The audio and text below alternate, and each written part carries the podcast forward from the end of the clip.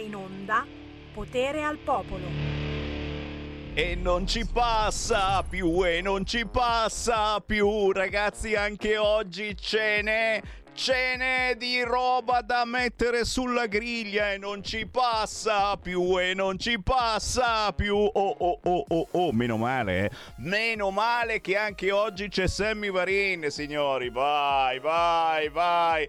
Tutti felici, tutti contenti, soprattutto gli alpini. Ma bolliamoli questi alpini, dai. Sono rompicoglioni, vanno a fare stalking o addirittura com'è che si chiama chiamo quella roba quando li urli dietro alla ragazza, peggio, eh, c'è il termine quello figo, eh, non sono così figo io. E adesso sono stati, mamma mia, che cosa hanno fatto al raduno degli alpini? Eh, ci sono tutte le associazioni, anche quelle LGBT, perché giustamente eh, chissà che abbiano importunato anche qualche gay, anche qualche lesbica o transessuale. Poi ve la faccio sentire l'intervista Radio Capital però, eh, perché qui eh, l'ha detto anche Guerini. Oh, oh, oh, cioè Guerini è il ministro della difesa, hai capito? Il ministro della difesa che interviene contro se stesso, contro gli alpini. Eh, e si fa un culo così da solo, Guerini. Bravo! Bra- assoluto. Poi Guerini, si sa, era uno già in gamba perché aveva deciso di togliere l'esercito dalle strade. Già questa cosa capisci di che pasta è fatto Guerini. A proposito di pasta e di grano, ragazzi, prepariamoci all'invasione. Eh. Fino adesso non è arrivato nessuno dall'Africa in confronto a quelli che partiranno tra poco. Perché? Perché sta guerra sta provocando una carestia della miseria proprio in Africa. Ci lamentiamo noi che paghiamo un po' di più. Giù non c'è più niente parleremo anche di questo tra poco con Sammy Varin. Perché? Perché la trasmissione che sta per partire si chiama Potere al popolo, potere ai territori, potere a voi, a voi, a voi che ci ascoltate e ci guardate su canale 252 del vostro televisore. È la prima volta che mi vedete? Vabbè, eh, può capitare anche questa cosa, eh. Uno gira, scanala tra i canali 252 e salta fuori il faccione di Sammy Varinone avremo le più belle notizie del giorno, quelle meno commentate sugli altri canali e le commenteremo insieme agli ospiti territoriali. Più avanti arriva Cinzia Cerdini che si ricandida in consiglio comunale in quel di Pistoia, poi un gruppo dalle Marche, Tribunale Ob Hall. E ancora signori da Senago nell'Interland di Milano si va ad elezioni il 12 di giugno per Magda Beretta sindaco e avremo un aspirante consigliere comunale. Non posso che dire fiato alle trombe, trombia... suoniamo insieme anche quest'oggi, facciamolo con la canzone indipendente per i Tigan. Non ho mai, non ho mai fatto una sola serata senza guai. Ai ai. Non ho mai, non ho mai perso amici per poi chiedere come mai. Dove vai? Non ho mai, non ho mai fatto un solo gol a calcio, no, no, no. Oh no. E non ho mai, non ho mai saputo dire di no, di no, di no.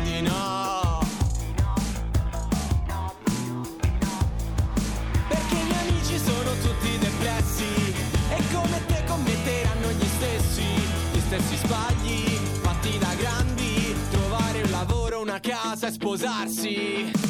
Hey, hey! Non ho mai preso parte al vostro show, hey, non ho mai ascoltato tuoi però, non sarò niente se non rock and roll, non ho mai accettato i tuoi cliché, non ho risposto mai ai tuoi perché, io non ho smesso mai di credere in me e non ho mai, non ho mai fatto sesso nel bagno di scuola.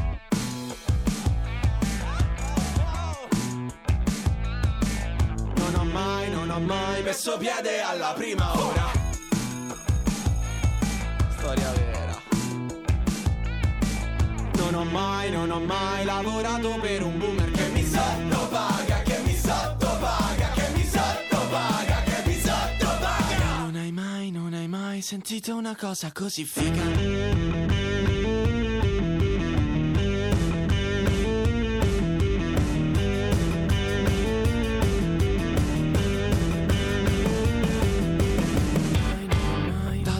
Quell'esame all'uni Non ho mai, Votato Matteo Salvini Non ho mai, Saputo cantare bene Non ho mai, Voluto essere qualcun altro a parte me. Perché i miei amici sono tutti depressi E come te commetteranno gli stessi. Gli stessi sbagli Fatti da grandi Trovare un lavoro, una casa, ammazzarsi. Non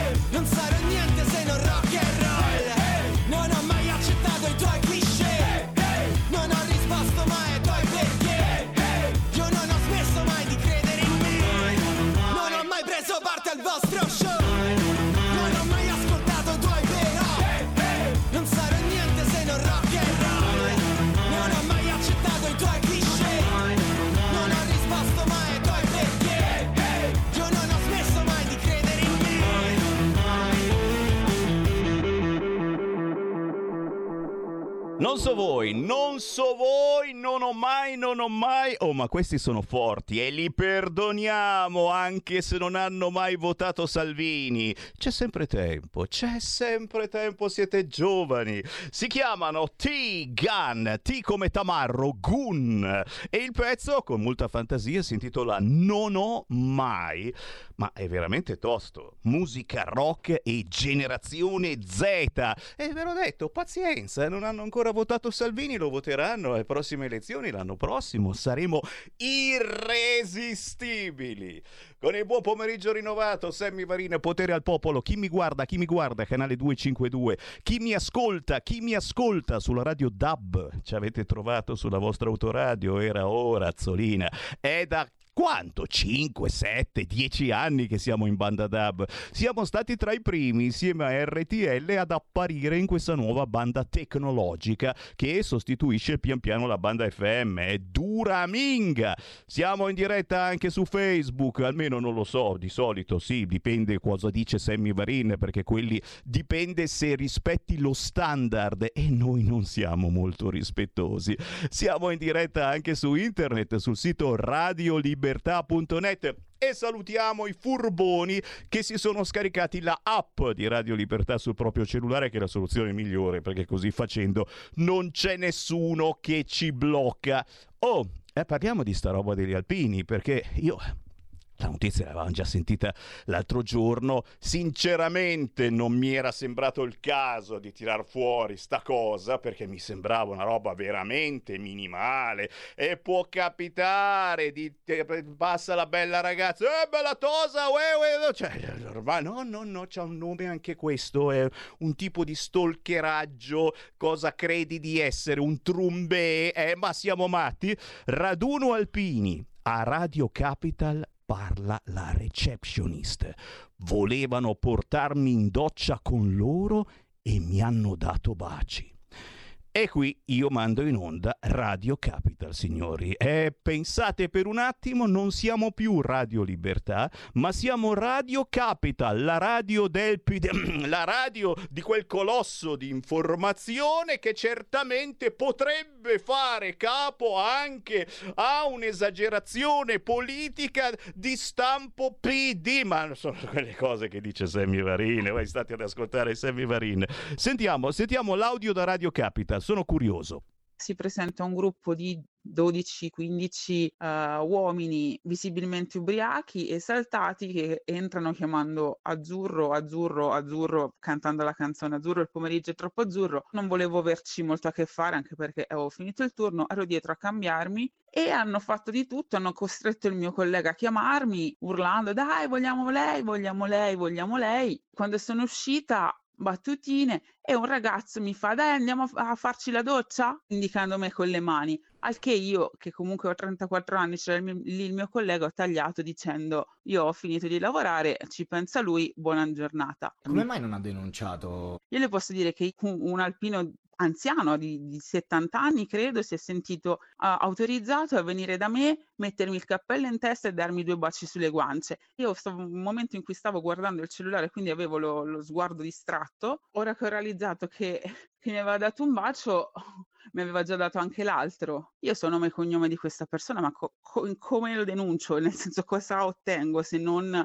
magari rischiare di perdere il lavoro. Scusi, perché sì. dice perdere il lavoro? Chi vive in questa città fondamentalmente non può mettersi contro i turisti. All'alpino che le ha messo il cappello in testa, lei come ha reagito? Ah, io, io, mi sono un attimino scioccata perché è stato tutto il giro di tre secondi, credo, e poi non ho reagito, non ho reagito perché appunto ero al lavoro, questa persona avrei dovuto vederla ancora per altre ore, questa persona che io conosco, nel senso con la quale io pensavo di avere confidenza perché io lo trattavo con gentilezza, ma io vengo pagata per fare quello da receptionist, quindi non è confidenza, è il mio lavoro. Qui Radio Capital, ecco, ecco, ecco la verità. Eh, Guerini aboliamo il corpo degli alpini. Ecco, vedi, vedi, vedi, ha, deciso. Bravo, bravo Guerini. No, no, è da fare perché questa cosa è parecchio grave. Cioè, non so se avete sentito l'audio di Radio Capital che insieme a Radio DJ M2O fa un certo tipo di informazione, ma ci sta, eh, ci sta perché, oh, oh, oh, ok, cioè questo alpino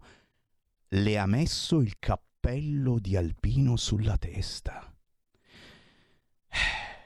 Cioè, io sinceramente non, non me la sento di proseguire ancora questa trasmissione, mi fermo perché davanti a un fatto così grave l'alpino le ha messo il cappello sulla testa e non è finito, è come copula finale, le ha dato due baci sulla guancia. No, no, no, no non proseguo. Non proseguo lo so, anche voi probabilmente non ve la sentite neanche voi di, di proseguire la trasmissione. A questo punto mandiamo musica, che cacchio facciamo? E... Cioè, capite, sono robe gravissime e le testimonianze stanno aumentando.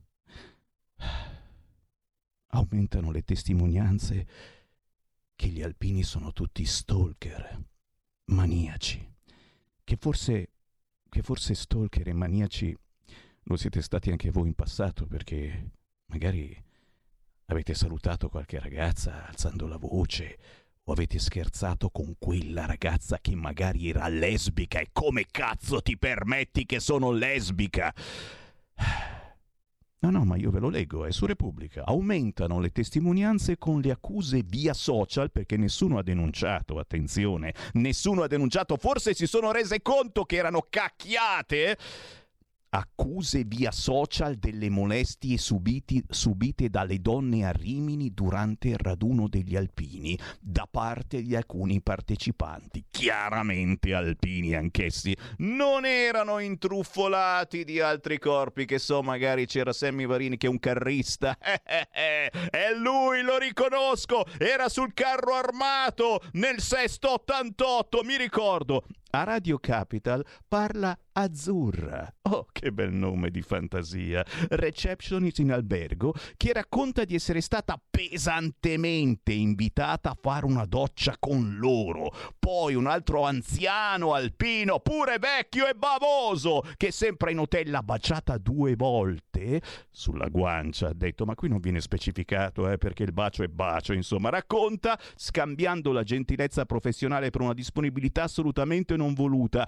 Io non ho reagito perché ero al lavoro, poi temo anche di perdere il posto perché il lavoro nel turismo e la città vive di questo. Ti immagini questa ogni persona che gli fa un complimento farà un'intervista a Radio Capital. Attenti! Sono molti però, eh no no, sono molti. Anche l'altro giorno ne erano saltati fuori gli episodi denunciati via Instagram. Signori, non si va più dai carabinieri, si va su Instagram a denunciare gli alpini che verranno aboliti da Guerini. Togliamo anche gli alpini dalle palle, oltre all'esercito dalle nostre città che non serve a niente, diciamo. Sono lì a giocare giocare a 3-7. Gli episodi denunciati via Instagram al collettivo femminista Non una di meno di Rimini. Eh, le femministe ogni tanto saltano fuori, eh. non fanno un cacchio tutto l'anno, ma una volta all'anno ci siamo. Erano una quarantina, sono salite in fretta a 150 le testimonianze, poi arriveranno anche a distanza di 10-20 anni, eh. lo sapete che si usa fare così quando arrivi alla settantenne che denuncia io nel 1900, eh beh, oh, eh, oh, poteva capitare, eh, certo, 150 le testimonianze anche se non c'è neanche una denuncia formale. Non una di meno ha deciso di aprire uno spazio in Instagram insieme a Pride Off, dei nomignoli che uno pensa subito a cose strane. Pride Off? Che strana associazione è, ma cosa ve ne frega? L'importante è denunciare gli alpini. Ah, c'è anche il centro sociale Casa Madiba che hanno aperto una pagina Instagram perché, eh, perché gli alpini non sono passati dal centro sociale a fargli un saluto. Qui Sammy Varina apre le linee, dite la vostra che cosa ne pensate. 0266203529. Questa è forse la notizia che eh, non è ancora arrivata alle prime pagine perché uno finora diceva ma dai, ma scusa, non ci sono cose un po' più gravi a cui pensare. È ora di pensarci. Oltre 150 segnalazioni di molestie e Guerini che risponde fatti gravissimi. Ah, ah, ah, ah, sta uscendo adesso l'agenzia, stanno ascoltando RL, Radio Libertà. Ci sono degli infiltrati, lo sapevo che mi fregavo da solo, adesso daranno la colpa anche ai carristi. No, colpa dei infiltrati carristi. Guarda, guarda, sta uscendo adesso, ma è, pazz- è pazzesco. Ma capite che qui la gente fa... le notizie volano su Radio Libertà, sui social decine di post, ma polizia e carabinieri non hanno raccolto denunce. Episodi da non sottovalutare. Guerini dice fatti gravissimi. Oh, Guerini è attento, eh. Oh, chi c'è in linea? Pronto? Pronto, sono io. Ciao Sammy. Allora, Ciao. cosa vogliamo ottenere di più? In una società del politically correct, questo qua è il risultato, piace o non piace, perché eh, eh, ormai siamo arrivati a un punto dove qualsiasi roba tu è contestabile. Pensa che io ti posso l'esempio, io potrei eh, citare, denunciare un, un, disabile perché questo qua, maniaco, maniaco sai, che continua a baciare mia moglie. Quando la saluta cara, allora se io dovessi usare politica corretta, dovrei denunciare questo povero, questo povero signore ma ti rendi conto dove siamo arrivati? Qua non si ha neanche più la gioia di gioire, la, la, la, la gioia di, di, fare le feste. Perché d'altronde in una società di depressi, anche perché hai visto, ci hanno messo il buono dei, dei depressi, ormai non si può più fare niente, perché ormai è una società malata, cosa vuoi, cosa vuoi pretendere di più? Questa qua, adesso il prossimo obiettivo che deve giungere la Lega, sai qual è? mettere il bonus trombare. Perché chi vuoi che tromba più queste povere depresse? Punto di domanda.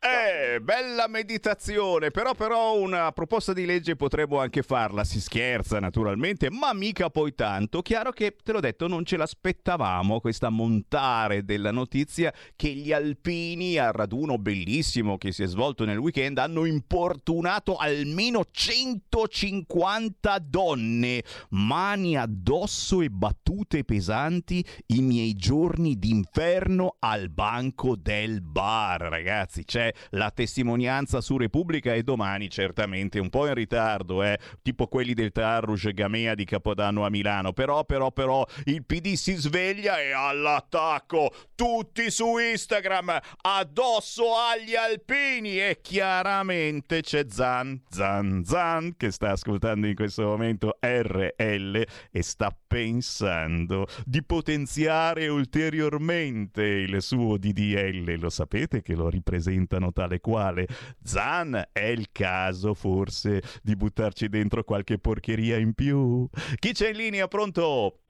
Ciao Varin. Voilà. Giorgio Saravenna, voilà. state bene? Eh, abbastanza, grazie. Voi? Eh, sì, stiamo bene, ogni tanto ti mandiamo un po' di soldino. Ah, grazie. allora, ti dico queste qui. La nostra radio ha bisogno di essere finanziata. Chi non lo fa dei nostri militanti, eccetera, è per pigrizia, capito? È per pigrizia. Basterebbe un minimo ogni persona che eh, sarebbe importante.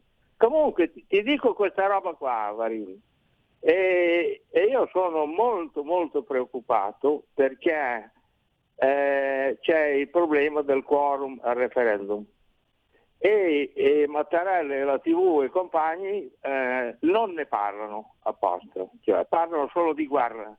Cioè, io ho parlato con molte persone di questo referendum, nessuno sa nulla. Come facciamo a raggiungere il quorum? Io questo non lo so. Secondo, eh, secondo me eh, il mondo dovrebbe andare in piazza e non ci va contro l'invio di armi all'Ucraina. Dovrebbe andarci e non ci va e non capisco il perché. Ciao Varin e stai bene. Grazie, grazie caro, grazie a chi sostiene Radio Libertà, lo sapete c'è un sito internet radiolibertà.net, cliccate sostienici e poi abbonati, ma c'è il conto corrente postale 37671294, con pochi euro date forza, date voce, date più urlo a Sammy Varin attraverso il conto corrente postale 37671294 intestato a Radio Libertà via Bellerio 41 Milano, bastano 5 euro se volete dire ci sono anch'io. È chiaro che se ne, se ne date 100 di euro vi arriva a casa la tesserina di Radio Libertà.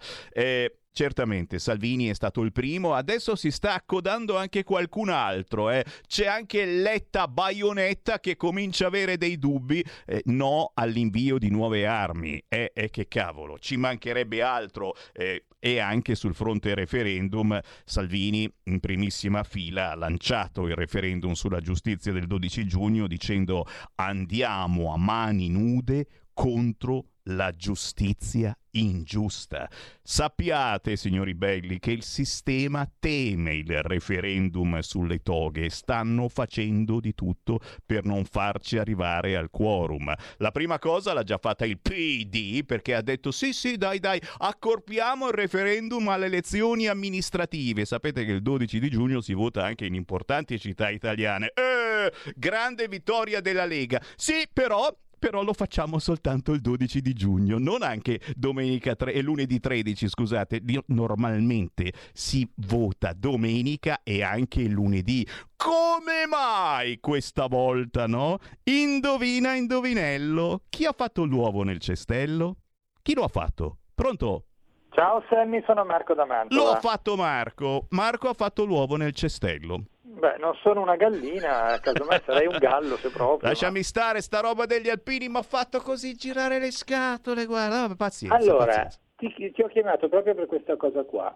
Allora, vicenda non vissuta in prima persona, ma dalla, dall'impiegata che lavorava nella radio dove lavoravo io nel 1997. Mi sono vado errato, era il 97 o il 98. A Cremona. In quell'anno gli alpini furono ospiti a Cremona. La ragazza per venire a lavorare alla mattina veniva in bicicletta e doveva passare proprio di fianco a, alla Tendopoli, all'accampamento dove c'erano questi alpini. E tutte le mattine, questi erano lì, quelle tre mattine che sono stati, la fermavano anche perché ti posso dire era una bella ragazza, tra l'altro era anche estremamente simpatica e non era una che se la tirava per niente, nonostante fosse davvero molto bella. Ma lei mi raccontava che non è che se la prendeva, cioè la fermavano. Lui, lei veniva in bicicletta e diceva dai vieni a, berci, vieni a bere con noi un bianchino, dai. Ma non l'ha presa come quella, quella, quella lì di, di, Radio Capital. Ormai purtroppo il, il sistema dominante ha trasformato la coscienza delle persone che non sono più capaci di distinguere magari un gesto goliardico e non volgare, perché anche a lei l'hanno fermata, ma dice vieni a bere un bianchino, dai, gli hanno offerto magari una pasta o qualcosa da bere, ma non qualcosa da, da ubriacare, dopodiché, dopodiché l'hanno lasciata andare. Cosa c'è di male se un signore di 70 anni ti dà due baci sulla guancia che potrebbe essere tuo nonno? Certo, un conto è allungare le mani, un conto magari è una frase scherzosa, però purtroppo ormai è, è, talmente tutto quanto così stravolto, così eh, trasformato che non, eh, che non sia più in grado, tanta gente non è più in grado di distinguere il gesto simpatico, la goliardia da qualcosa di magari di, di peggiore. Ecco, io... Parole sante, parole sante, o forse sarà ascoltare Radio Capital che si diventa così, eh, con la puzzetta sotto il naso, se qualcuno osa chiamarti per strada, ehi ciao, eccetera, o metterti il cappello d'alpino sulla testa, immediatamente vai al centro sociale e ne parli, sarà Radio Capital che vi fa diventare così, donne? Ma...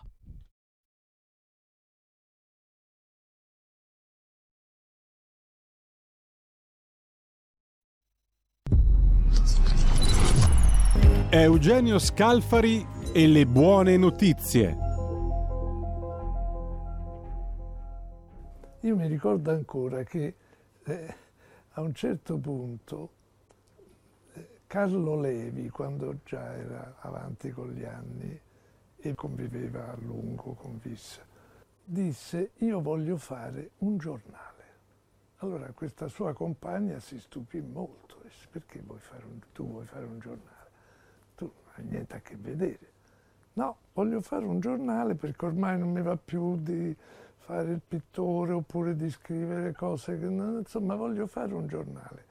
E ho trovato il modo per lanciarlo, cioè il titolo. Le buone notizie.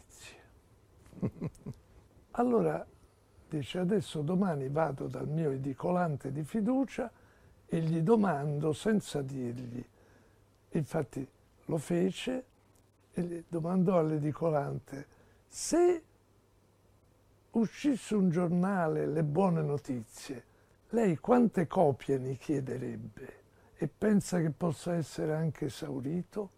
E lui dice non vende una copia, io nemmeno lo espongo.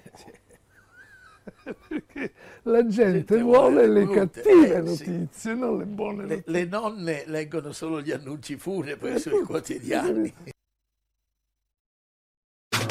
Stai ascoltando Radio Libertà. La tua voce libera, senza filtri né censura. La tua radio.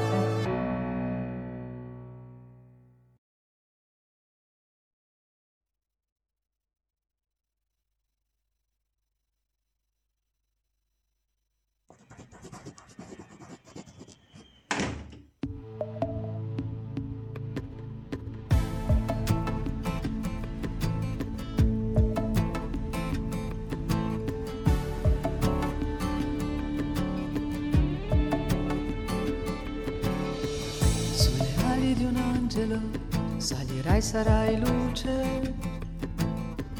Lascia un posto nell'anima in quest'ultimo viaggio. L'altro lato del tuo cuore sono io, che attraverso i tuoi occhi ricordami, ricordami, per continuare a vivere.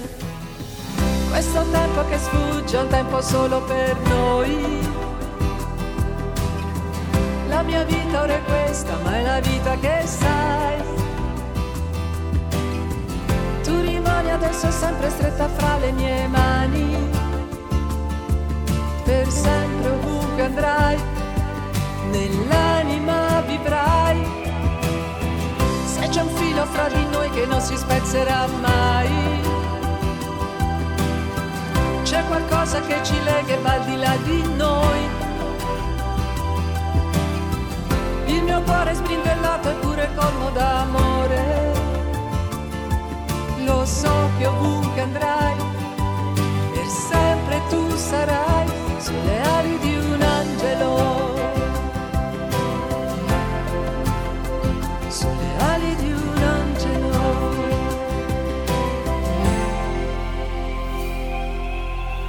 Sulle ali di un angelo rivivrai, sarai luce Penso in un attimo, ti sento qui accanto. Che l'amore non sa pronunciare addio, me lo hai scritto negli occhi. Ricordami, ricordami, per continuare a vivere. questo tempo che sfugge è un tempo solo per noi. La mia vita ora è questa, ma è la vita che sai. Sempre stretta fra le mie mani. Per sempre ovunque andrai, nell'anima vivrai. Se c'è un filo fra di noi che non si spezzerà mai. C'è qualcosa che ci lega e va al di là di noi. Il mio cuore è sbrindellato eppure colmo d'amore. Lo so che ovunque andrai, per sempre volerai sulle ali di un angelo. Sulle ali di un angelo.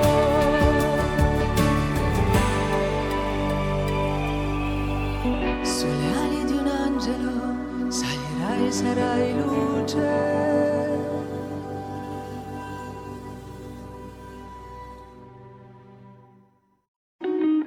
Segui la Lega è una trasmissione realizzata in convenzione con La Lega per Salvini Premier.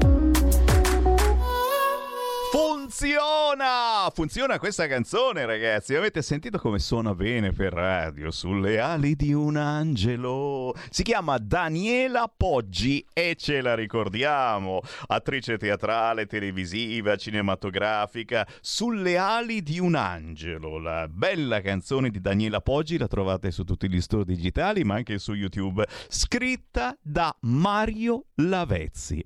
Che ricordi assurdi, dolcissima, eh, quelle canzoni che stavano bene per radio, poi Lavezzi, vabbè, un grandissimo in generale. Oh.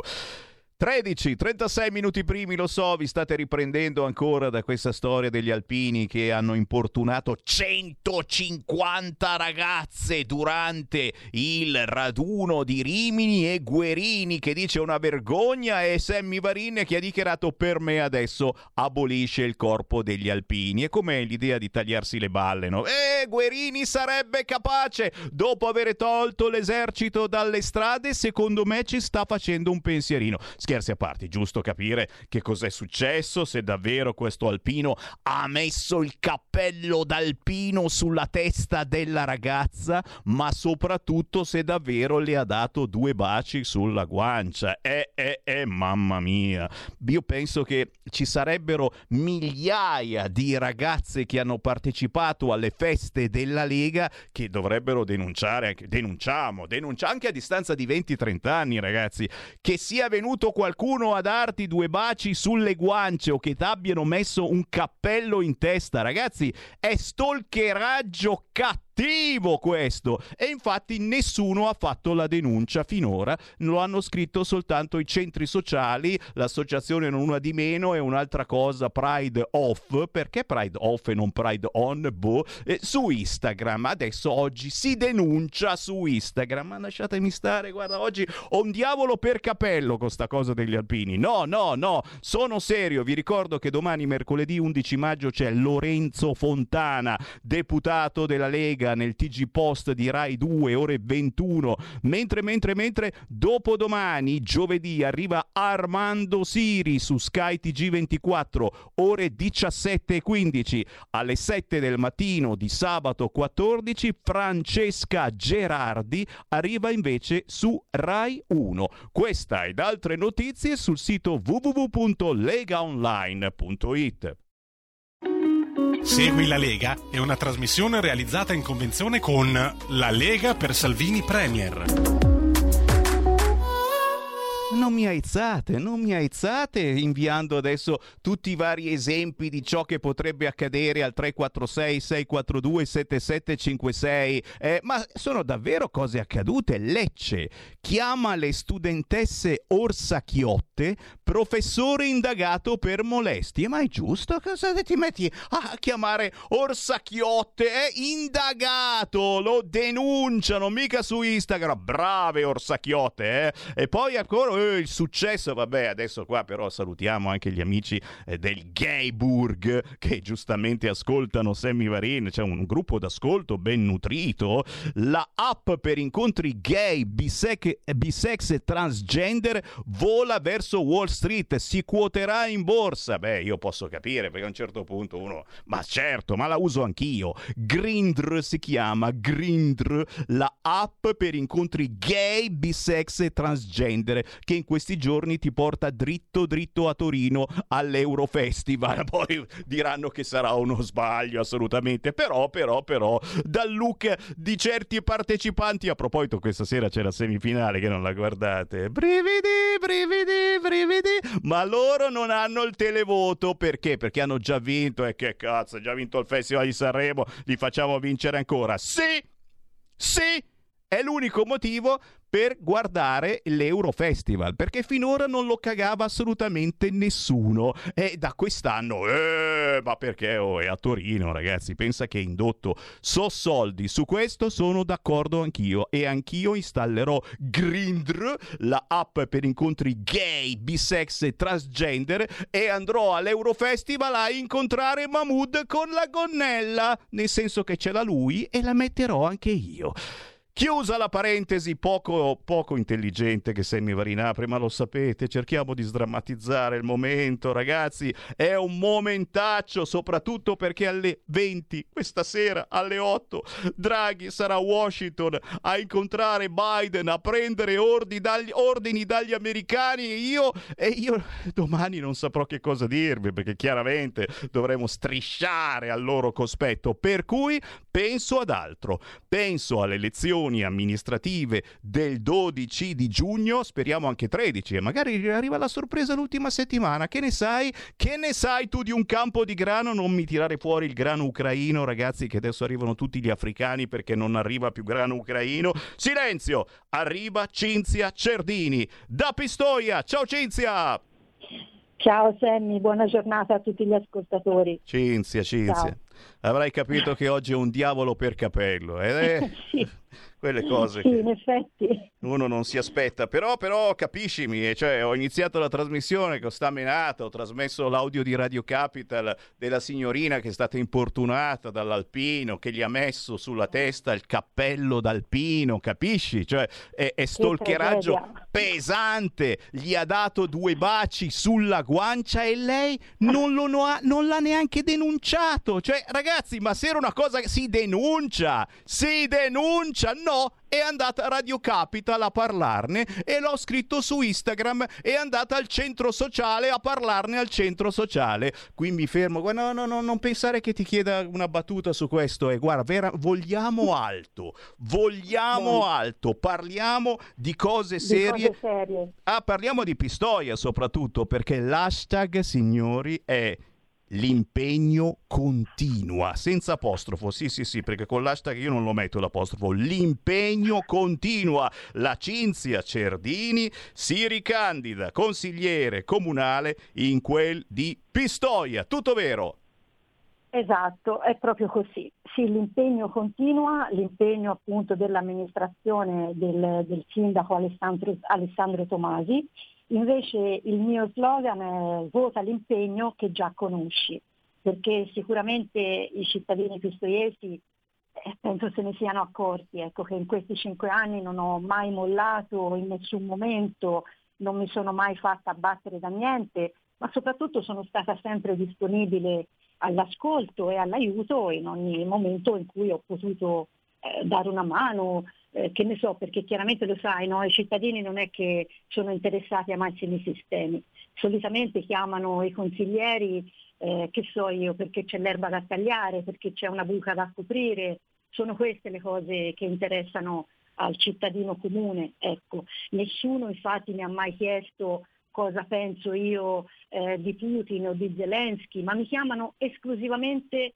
per, eh, per i problemi di tutti i giorni. Ecco o eh, in modo particolare mi chiamano i residenti di Vico Faro, come sai bene. Eh signori, perché? Perché la consigliere di eh, Pistoia Cinzia Cerdini è, è, diventata suo malgrado famosa semplicemente perché ha aperto gli occhi, si è guardata in giro e ha visto cosa succede in questa zona. Vico Faro. Eh, ricordiamo che cosa succede. Poi è chiaro, signori, avete anche voi Instagram, avete anche voi Facebook, eh sì, avete visto la denuncia eh, contro gli alpini che hanno messo il cappello d'alpino sulla testa della signorina e come cavolo hanno osato, cercate anche Cinzia Cerdini che invece nella sua eh, storia eh, quotidiana di esistenza su questo pianeta ha semplicemente aperto gli occhi guardando cosa succedeva nel quartiere Vico Faro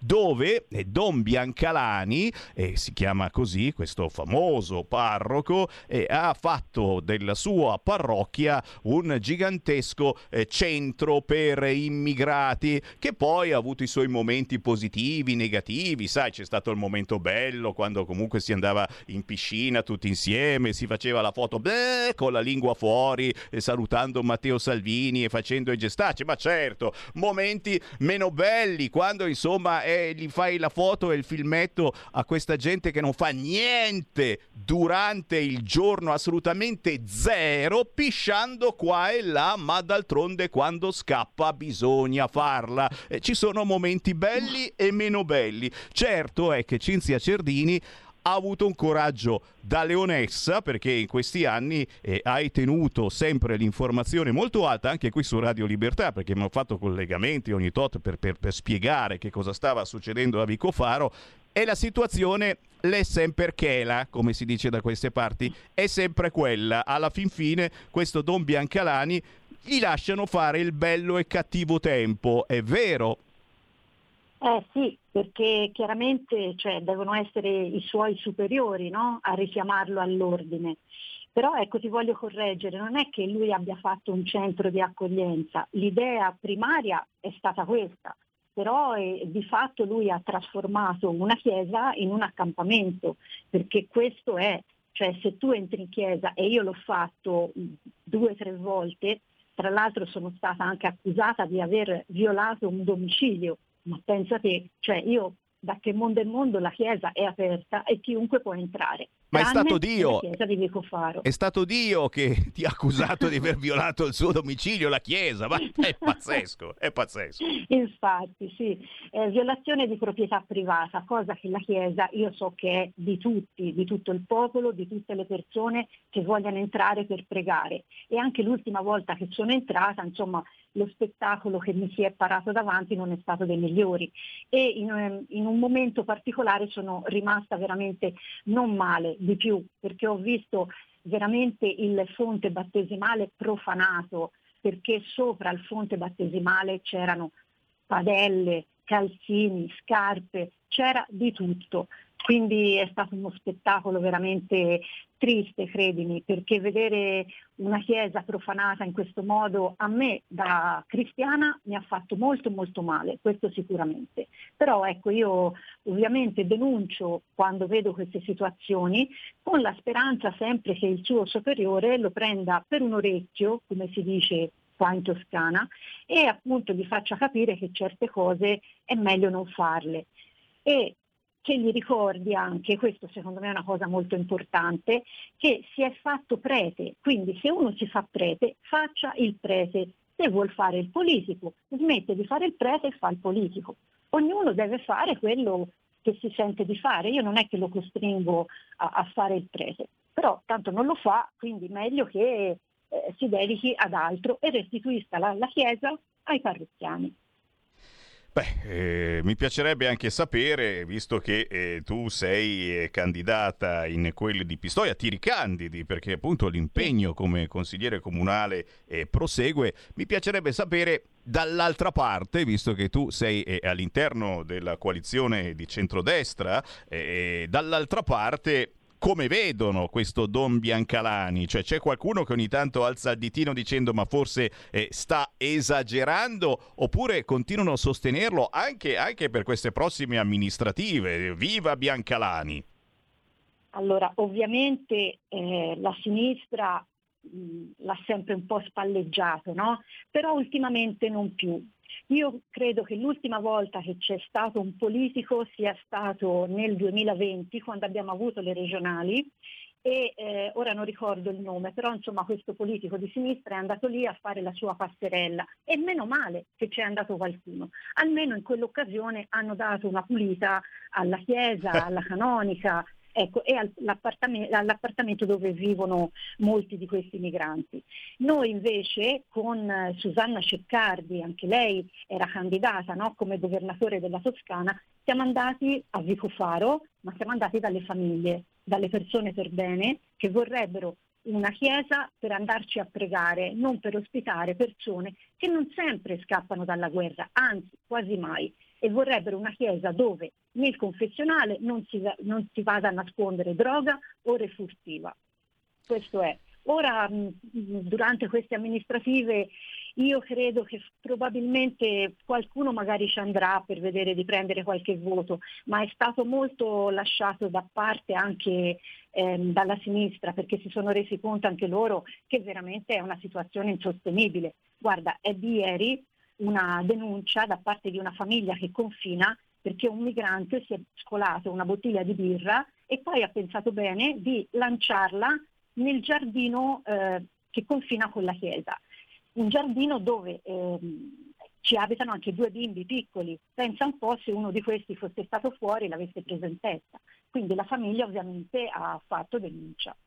Questa è la situazione di Vicofaro, sempre peggio. Signori, eh, chiaramente se passate dalla zona di Pistoia, mi confermi, si chiama Chiesa di Santa Maria Maggiore a Vicofaro? Sì, esatto, sì, è una bellissima chiesa, opera dell'architetto Basti, e veramente una, una, struttura molto bella, moderna, dove tante persone hanno sudato per poterla realizzare perché ci hanno lavorato proprio fisicamente e altri hanno anche contribuito a livello economico. Io infatti conosco un signore lì di Vicofaro, un signore che ora inizia ad essere abbastanza grandicello, ma si ricorda veramente tutto di quella zona, di quella chiesa, di com'era e di come ha faticato anche lui eh, per poterla realizzare, per poterla ampliare, perché avevano una chiesa abbastanza piccola. E ora vederla così, credimi, anche a lui piange il cuore. Ci facciamo un girettino, andiamo a accendere un cero, una candela alla chiesa di Santa Maria Maggiore di Vicofaro, Pistoia, eh, sempre che ci siano ancora naturalmente i ceri e le candele, che non se li siano giocati gli amici migranti. Ma, ma una curiosità, perché sono sempre un po' curioso e rompiballe, ma eh, sono soltanto africani o adesso sono arrivati anche gli ucraini? Perché insomma è giusto accogliere eh, chi scappa dalla guerra, eh, mica soltanto gli africani italiani scappano dalla guerra. C'è un'altra guerra, mi risulta, ma non sono sicurissimo, mentre quella degli africani siamo certi che è una guerra. E mi pare in Ucraina, mi pare ci sia una guerra. E immagino che per fortuna, insomma, si dia una mano anche a, a queste persone che scappano dalla guerra dall'Ucraina. No, lì al momento io ho visto soltanto nigeriani, senegalesi, marocchini, tunisini, e, insomma vengono da luoghi dove la guerra non c'è, perché in Marocco la guerra non c'è, in Tunisia nemmeno, quindi persone dall'Ucraina non ne ho viste sinceramente, ho visto solamente persone mm. eh, africane. Eh, quindi si fanno anche delle, delle, preferenze in questi sensi. Vabbè, vabbè, vabbè, però, però è giustamente ognuno sceglie chi aiutare io aiuto i neri che arrivano dalla guerra africana. Eh, si scherza? Mica poi tanto, però stiamo parlando giustamente di elezioni amministrative. Il 12 di giugno si vota in molte realtà italiane, grandi città, piccoli piccoli paesi. Solo il 12 di giugno per il momento, io spero sempre la settimana prima che facciano anche il 13, anche perché lo stesso giorno in tutta Italia si vota per il referendum sulla giustizia. Abbiamo capito che c'è il sistema delle toghe che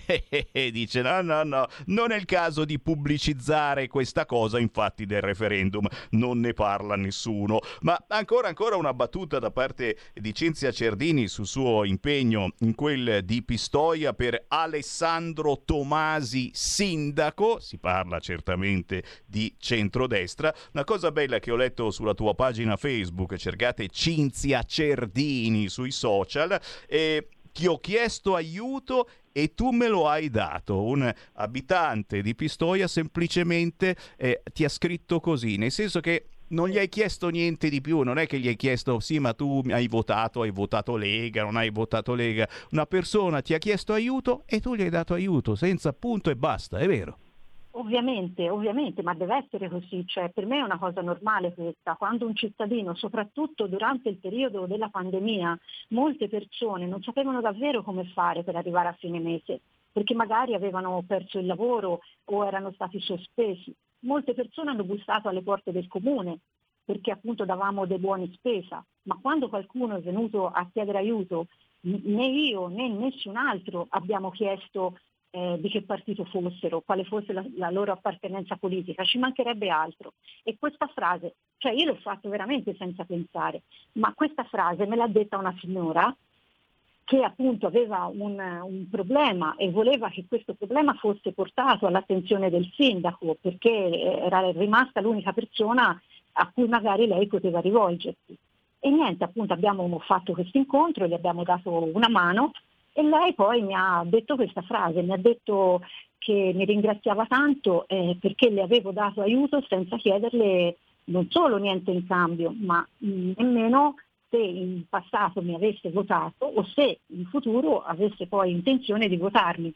Ecco, io non mi è nemmeno passato per la testa, ecco, cioè si aiuta per aiutare i cittadini, tutti, perché il sindaco Tomasi è il sindaco di tutti, non soltanto di una certa parte politica. È la cosa più bella proprio, è la cosa più bella aiutare il prossimo e soprattutto da parte di chi fa il consigliere comunale, insomma sei un collegamento importantissimo con i tuoi cittadini. Cinzia Cerdini, non posso far altro che ringraziarti, davvero complimenti per la tua scelta di ricandidarti a Pistoia, chiaramente ci sentiamo prossimamente con, sono certo, buonissime notizie grazie. Grazie Cinzia. Grazie a te Sammy, grazie mille e un saluto a tutti gli ascoltatori. Grazie. Grazie signori, Cinzia Cerdini da Pistoia, sono le 13.56. Chi vuole parlare con Sammy Marin? Dai, dai, dai. Eh, nel frattempo è cambiato il mondo ragazzi e parli 5 minuti con Cinzia Cerdini e cambia il mondo. Con cosa apre Repubblica secondo voi? Lo dico o non lo dico? Lo dico o non lo dico? No, non lo dico. No, me ne vado, me ne vado. In apertura sul sito di Repubblica, signori molestie alla dunata degli alpini. Bravo, facciamolo vedere. La condanna dell'associazione. E eh, giustamente gli alpini, vuoi che stiano zitti? Eh no, eh. chi si è comportato così è solo un ubriaco incivile, lo espelleremo, ok? Quindi ulteriormente ci tagliamo le balle ultimamente. Allora, Guerini si taglia le balle condannando questa cosa che avrebbero fatto gli alpini. Gli alpini se le tagliano pure loro dicendo è un ubriaco incivile, perché chiaramente al raduno degli alpini non si beve mai nulla, è un raduno, ehm, com'è che si... Hare Krishna, ecco, Krishna Hare, non si mangia carne, non si beve vino, niente, niente. Chi si è comportato così è solo un ubriacone molesto, lo espelleremo. Ma che cosa mai è successo? Ricordiamolo, un alpino ha preso il suo cappello e lo ha messo sulla testa di una receptionist che si chiamano così, la sciura che probabilmente dava la birra, dava le cose, eccetera. E poi un altro, non so se lo stesso, addirittura le ha dato due baci sulla guancia. Interviene appunto il dirigente dell'Associazione Nazionale Alpini, Massimo Cortesi.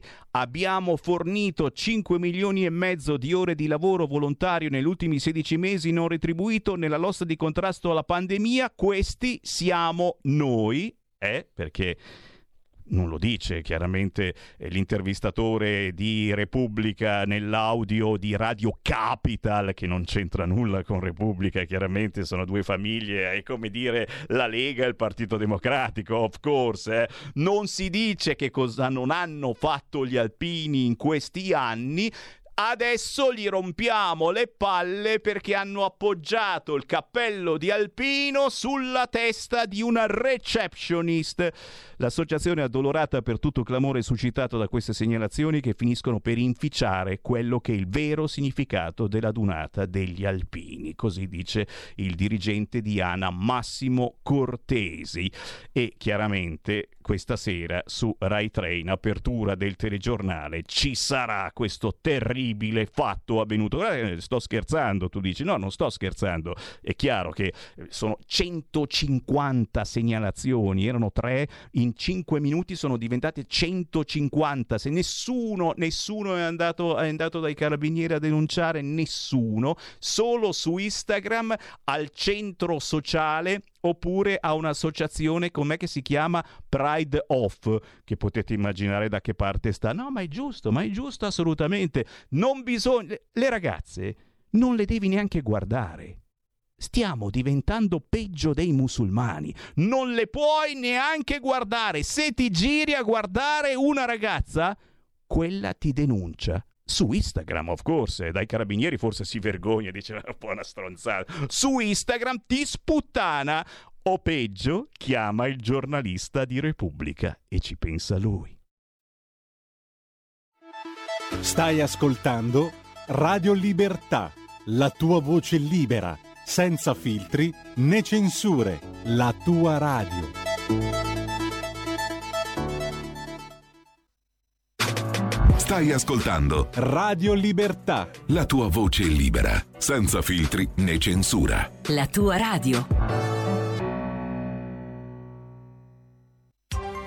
Coming Soon Radio, quotidiano di informazione cinematografica Marvel presenta Doctor Strange nel multiverso della follia. Il multiverso è un concetto di cui conosciamo spaventosamente poco. Wanda, ci serve il tuo aiuto. Ci sono altri Avengers. Il destino del multiverso può dipendere da questo. Dal 4 maggio al cinema. Questa è la storia di un'amicizia tra un uomo e una cagnolina speciale. Come va, Lulu? Un legame unico al mondo. Se non dai di matto, magari ci divertiamo in questo viaggio. La commedia più tenera dell'anno. Sono una polpettina che entra nella vaschettina. Channing Tatum in Io e Lulu, dal 12 maggio solo al cinema. Tranquilli, il cane non muore. Papà, è successo di nuovo. Non usare i tuoi doni per fare del male. Solo alle persone cattive, te lo prometto. Tratto dal capolavoro di Stephen King. Ti prego, posso aiutarti? Bugiarda, bugiarda che nel fuoco tu arda. Con Zac Efron. Firestarter. Dal 12 maggio solo al cinema. Una casa di riposo in pericolo. Sei insospettabili vecchietti. Un truffatore internazionale. E un piano infallibile. Per una battaglia a colpi di risate. Vecchie canaglie. Un film con Lino Banfi, Greg, Andy Luotto e Andrea Roncato per la regia di Chiara Sani. Vecchie canaglie. Dal 5 maggio al cinematografo.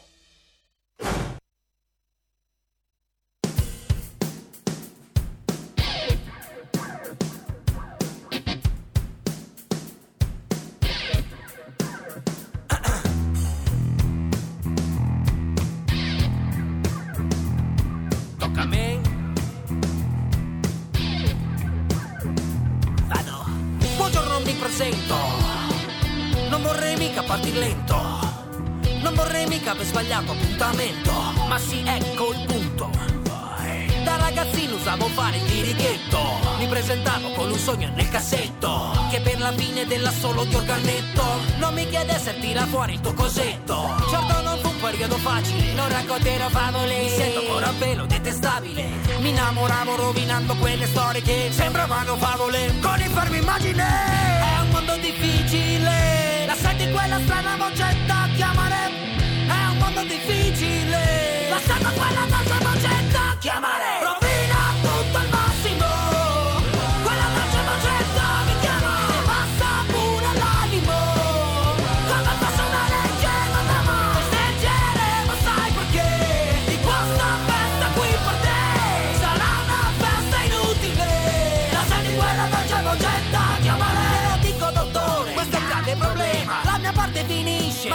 di scena sopra il palco come un falco sorvolando. Abbasso i pantaloni e poi la faccio sorridendo. Non so le chiederà se forse è il sogno ricorrente. Me ne hanno dette tante sa che sogni fa la gente. Successo il mese scorso la lì presente. Fossi lei mi chiederei ora che sogna quella gente? In questa festa il nome che gridava dal mio arrivo. Vuole il segno distintivo, lega il foglio illustrativo. Lei vuol capire me ma io non so se ha ben capito. Io tra moglie e marito non, metto solo il dito. Non so quando inizia ma so quando finisce. Solo quando la domanda troverò un perché. Se ogni cosa sarà bestia ed il suo culo strisce. E la trovo la risposta ciò non fa per me È un mondo difficile Lasciate quella strana voce da chiamare? È un mondo difficile Lasciate quella voce da chiamare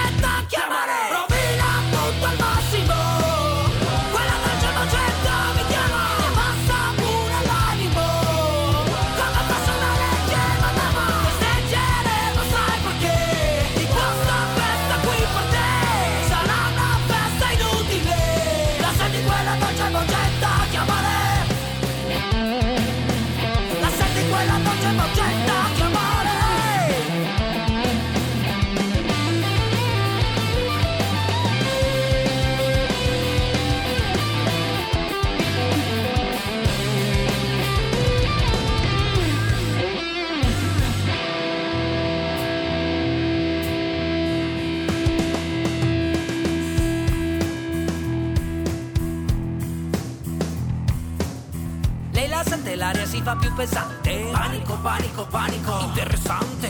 Lei la sente, la voce da rimbombante. Chiama, richiama, richiama. Mi aspetta trepidante. Chiama me, chiama me. Non si può fermare. Chiama me, chiama me. Lei non può aspettare. Chiama me, chiama me. Devo rovinare.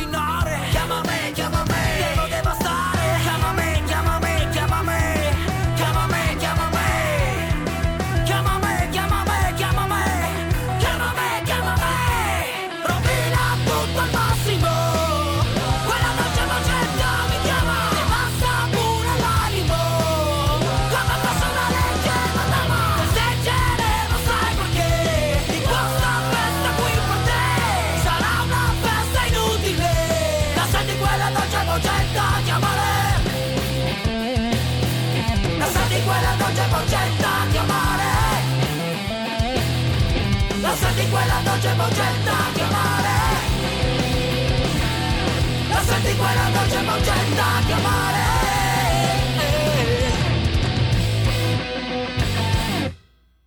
La senti quella voce vocetta? Eh, è la voce vocetta di Sammy Varin, signori. Siamo in onda in nazionale a 6 minuti dopo le 2 del pomeriggio. Potere al popolo! Ogni giorno dalle 13 alle 15, ogni mezz'ora Sammy Varin trasmette musica indipendente, artisti del territorio e tra poco vi presento questi che sono veramente tosti. Il pezzo si intitola Il Guastafeste perché molto spesso noi siamo degli autoguastafeste, ci guastiamo da soli le nostre feste e il gruppo è Tribunale Ob Hall. Tra poco ve ne parlo. Intanto però lo sapete, con Sammy Varini si può entrare in diretta in qualunque momento, quindi se c'è qualcuno che vuole parlare con me, basta chiamare 0266203529, anche se foste alpini. Io vi mando in onda lo stesso, sappiatelo, eh. Io non sono Radio Capital, non sono un giornalista di Repubblica, non ce l'ho con voi.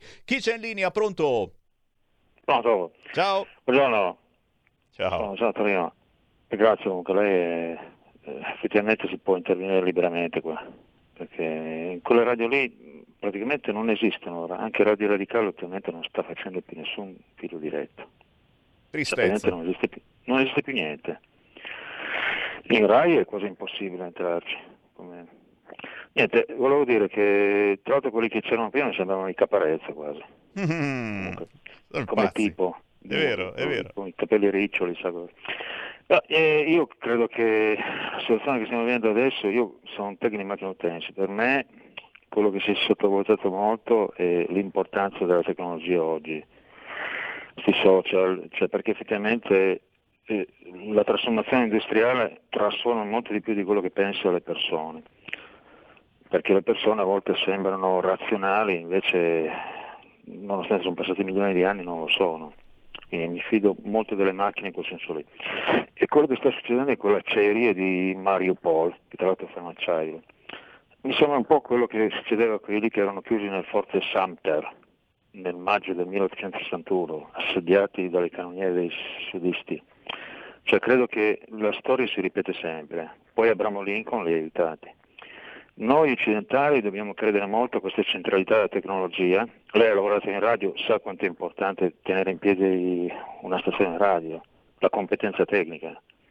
Se, non, se dimentichiamo queste nostre tradizioni occidentali, genereremo solo degli psicopatici, dei maniaci di, di ogni tipo. Ecco. Quindi io credo che sia la, la moralità sta facendo che sta in questi ultimi tempi è questa, secondo me.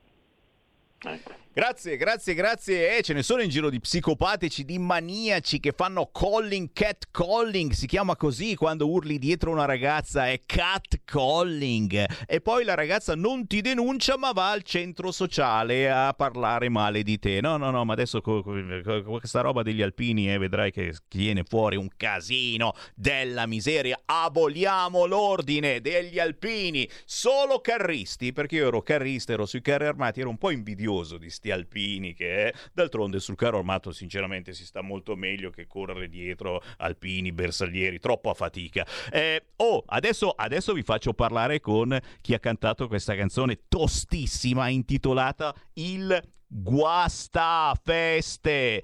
Signore e signori, Tribunale Obhal. Abbiamo in linea Mattia Labo Bellocchi.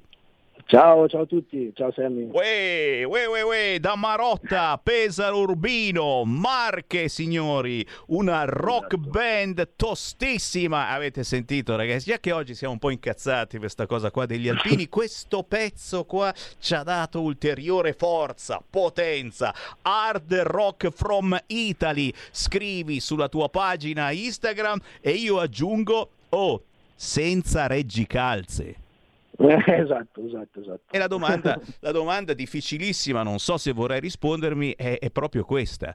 Perché non vi vestite da donna? Perché non eh. avete un reggicalze? Perché non ti metti almeno un reggiseno? Cioè, mm, perché? Non avrebbe molto senso, non avrebbe molto senso. Io sono dell'idea che Certo, logicamente ognuno può fare quello che vuole, ma se nasciamo maschi si vestiamo maschi, eh, mi sembra una cosa abbastanza elementare. Poi dopo ognuno, ripeto, è libero di fare quello che vuole, ma io non, non condivido molto questo, questo atteggiamento, insomma.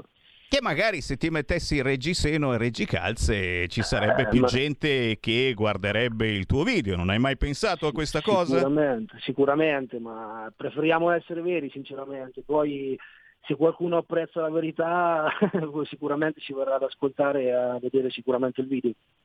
Signori, direi che in questo caso, se vi abbiamo messo curiosità, abbiamo in linea delle persone, tra virgolette, eh, normali, e tribunale, oh si scherza eh, naturalmente, certo, salutando certo. tutti gli amici che invece i reggicalze lo mettono, le donne che si tolgono il reggiseno e gli uomini che se lo mettono, e questo è il mondo all'incontrario, ma con la musica fai quello che ti pare e tribunale Obhal con l'H Obhal fa esatto. qualcosa di potente con questa canzone intitolata Il Guastafeste. Se ci guardate in tv state vedendo anche meravigliose fotografie dove oh, sono vestiti normali quelli di tribunale Obhal, neanche uno che ha un po' tratti femminei, ma io no. Magari può capitare che qualcuno abbia degli altri gusti sessuali, ma che, che gliene fotte di farlo vedere? Anche io mi metto esatto. il mantello da Superman quando faccio all'amore con con mia moglie, eh, non dovevo dirlo, però non sto certo lì a raccontarvelo.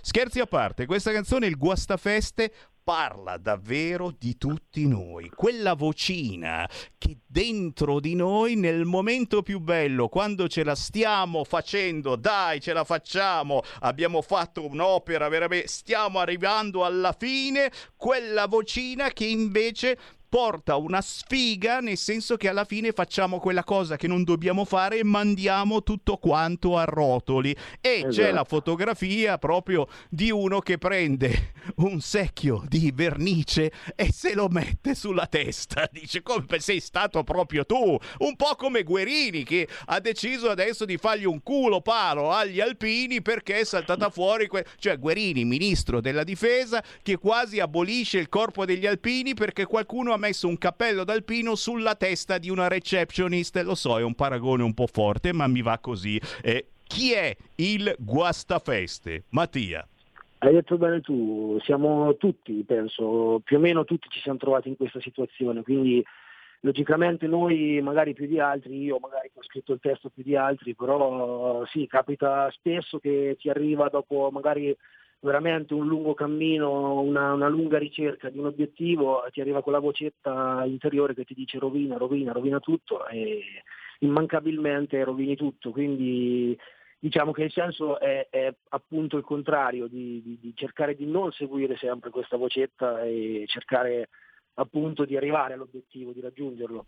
Mi raccomando, non diventiamo i guastafeste di esatto. noi stessi. E, e, e, signori, Tribunale Ob Hall non è la prima canzone questa che fanno, fanno sempre dei pezzi eh, particolari che spronano l'ascoltatore un po' a cercare proprio io, a cercare eh, la propria eh, voce interna. Eh, che, esatto. cosa, che, cosa, avete cantato precedentemente? E poi chiaramente, insomma, eh, ce lo devi dire perché io faccio il figo. Di... Ma certamente, Tribunale Opal è un famosissimo tribunale, lo conosciamo tutti. Perché cacchio vi siete chiamati Tribunale Obhal? Che vi, fa, che vi fa unici, chiaramente, perché se scrivete Tribunale Obhal su YouTube non salterà mai fuori la pornostar di azione. Però, però siamo anche curiosi curiosi di capire perché.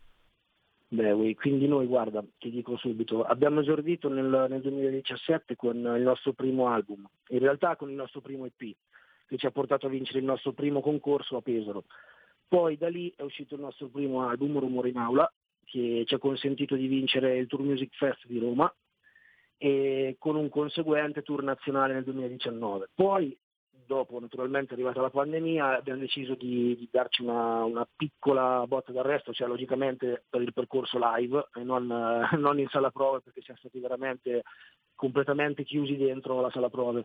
E, mm, quindi nel 2020 proprio in piena pandemia è uscito il singolo Non riderò che poi ha portato a questo nuovo singolo il Basta Feste e quindi, come, come, appunto hai detto tu, noi cerchiamo sempre di trasmettere dei messaggi, dei messaggi forti nei nostri testi. E quindi il messaggio principale proprio del gruppo, quello che, che hai appena detto, è di, di cercare di, di, seguire la nostra voce interiore, il nostro potenziale e essere giudici del nostro potenziale. Quindi logicamente tribunale era la parola, era la parola più indicata per dare questo senso. E Obal, eh, se lo vuoi sapere, sarebbe il mio soprannome, Labo, al contrario, e l'H è stata appunto aggiunta per cercare di, di mascherare un po' questa cosa. Ecco. È vero, lo abbiamo scoperto perché tu ti chiami Mattia Labo Bellocchi e esatto. che, ma dai, ci potevo arrivare anche da solo, ma non sì, ci sono dai, arrivato. Piano piano. Dovevo seguire la vocina. Appunto, non... Senti, senti, eh, l'ultima, l'ultima, curiosità è riservata anche ai nostri radioascoltatori perché abbiamo eh, tanta gente appassionata di hard rock e un po' di tutte le generazioni. Eh, qual è la vostra età media? Perché guardando le vostre foto sarà l'assenza di reggicalze, non riesco a vedervi le gambe pelose, ma non riesco a capire se avete 20 anni o se ne avete 30 o 40. Qual è l'età media? No, no, non esageriamo. Allora, io sono il più grande, il più adulto adulto, mettiamola così, e ho 32 anni. E vai. Gli altri sono, sono tutti più giovani, gli altri non, non, di molto, ma partiamo dai 29 ai 27 fino ai 26. Bene. Quindi siamo tutti, tutti, abbastanza giovani, io sono il più vecchiotto. Vai, vai, vai, assolutamente. Alta la bandiera, non la penna, mi raccomando, perché arriva Guerini e ti porta dentro. Senti, si trova da, da suonare adesso con la bella stagione, speriamo abbia finito anche il freddo. Eh, ci avete in mente di girare un po' nella vostra zona, le Marche, sì. Pesaro Urbino? Sì, sì. Stiamo, stiamo, organizzando non solo nella nostra zona, ma cerchiamo anche di spostarci un po' fuori. Quindi ora al momento non abbiamo svelato nulla né nella nostra pagina né insomma, nei nostri social non abbiamo detto niente, ma a breve ci saranno novità. Quindi state collegati sulle nostre pagine Tribunale Obal che avrete delle belle, delle belle notizie. E signori, è così facile. Tribunale Ob Hall e salta fuori questa hard rock band. Oh Mattia, veramente complimenti, ci piace Grazie. la vostra musica, sarà insomma che abbiamo bisogno in questo momento di, di un po' di forza po per carica, affrontare sì. la quotidianità, ci vuole assolutamente. Quando avete buone notizie, lo sapete, c'è Radio Libertà che vi passa. Certo, grazie mille. Ciao. Ciao Mattia. Un piacere, ciao sempre. Buona ciao musica, buona musica e naturalmente buona musica anche a voi, ascoltatori di tutta Italia che venite a conoscere eh, gruppi che altrimenti se ascoltaste solo Radio Capital non vedreste mai, non ascoltereste mai, ma su Radio Capital però hanno detto sta cosa degli alpini, ragazzi, ormai eh, sta, sta, arrivando su tutte le prime pagine, eh, solo su quella di Repubblica. Vabbè, dai, sta a vedere tutto. Molestie alla dunata giornata degli alpini. Arriva la condanna dell'associazione ANA, l'associazione degli alpini. Chi si è comportato così è solo un ubriaco in civile, lo espelleremo. Ma avete sentito, sono 150 i casi di ragazze che sono state catcollizzate, cioè qualcuno gli ha detto qualche cosa o comunque bullizzate, possiamo dire anche questo termine, da alpini. Non penso sia stato lo stesso vecchietto che ha girato tutta la notte, eccetera. Per cui la cosa si fa veramente grave. Io sto scherzando perché questa trasmissione serve anche un po' a strapparvi un sorriso, quindi cerco di sdrammatizzare smontando la notizia. È chiaro che se ci fosse davvero qualcuno che ha allungato le mani, vergognati, ma per posare il cappello d'alpino sulla cucuzza della ragazzina receptionist, da qui a dire che sia stato un abuso, una violenza sessuale. Infatti, per fortuna, il sito di Repubblica no, ma il sito del Corriere lo scrive e non è arrivata neanche una denuncia a polizia e carabinieri ci sarà un motivo, punto di domanda, però, però, però è giusto, è giusto assolutamente. Eh, ci sono degli infiltrati, qualcuno ha detto, e adesso daranno la colpa a noi carristi. Lo so, lo so, alla fine finirà la faccia di Sammy Varin, è stato lui. Va bene, va bene, va bene. Eh, tra poco ci fermiamo, c'è qui Parlamento e dopo parleremo anche tra le notizie che nessuno dice, eh, qui da sempre ci chiamavamo prima Radio RPL, prima ancora Radio Padania, parliamo di immigrazione clandestina, eh, di immigrati che continuano ad arrivare sul nostro territorio, eh, l'unico che aveva bloccato questa invasione era stato un certo Matteo Salvini. Sappiate che ciò che è avvenuto finora è niente in confronto a quello che potrebbe accadere se va avanti questa guerra in Ucraina. Perché? qualche giornaletto comincia a parlarne pissi pissi bao bao perché se noi qua in Italia abbiamo eh, dei grossi problemi a fare la spesa e tutto costa molto di più da altre parti la spesa non la fai proprio perché perché il grano ucraino è rimasto bloccato nei porti.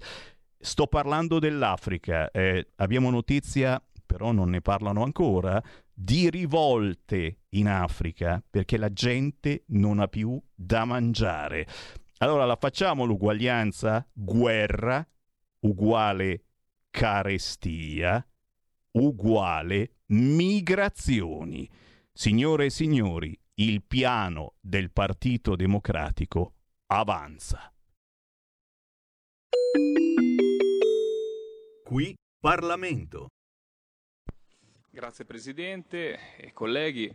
Ritorniamo su un argomento che mi è caro personalmente da Ligure, ma che è caro ai piemontesi perché il problema della peste suina africana coinvolge naturalmente eh, in primis eh, dal 7 gennaio, quando c'è stato il rinvenimento del primo caso, eh, il primo animale malato eh, sul nostro territorio coinvolge proprio quell'Appennino, quell'Appennino mi viene da dire eroico, dove agricoltori eh, contro ogni ragione logica continuano a fare il loro mestiere in un territorio meraviglioso, un rubino nascosto, ma che sicuramente è difficilissimo eh, per la vita sicuramente dei, dei residenti, ma soprattutto quella degli agricoltori. È un problema che sta diventando importantissimo anche a livello nazionale, perché è inutile nascondercelo, proprio notizia di qualche giorno fa, eh, si è rinvenuto un caso di peste suina anche in quel di Roma. Quindi è un problema che deve essere affrontato e in questa mozione non lo vogliamo affrontare in antitesi al, veramente al, al lavoro portato avanti in maniera eh, pragmatica, veloce e sicuramente ehm, eh, molto, molto, molto, molto bene da parte delle regioni, dagli assessori regionali di Piemonte e di Liguria che sono attivati immediatamente per la risoluzione del problema, comunque attivarsi sia verso il settore agricolo sia al settore dell'allevamento, ma soprattutto anche nel circoscrivere la zona con i protocolli di biosicurezza e sono attivati anche nella salvaguardia della popolazione che sta sicuramente, ne parleremo dopo, eh, attraversando anche dei momenti difficili nelle restrizioni dopo il Covid, adesso per la peste suina africana ma anche, ruolo, anche in quello che ha portato avanti il governo. Ricordiamoci il decreto che appena, e quindi siamo freschi anche di quella discussione, sul decreto sulla peste suina, la figura del commissario, aver commissariato, aver messo una persona, mi viene anche da dire, con delle qualità eh, sicuramente eh, ottimali per affrontare questa, questa emergenza, come il, il, il direttore dell'Istituto Prof, Zooprofilattico di Liguria, Piemonte e Val d'Aosta, è stata una scelta veramente ottimale da parte del governo.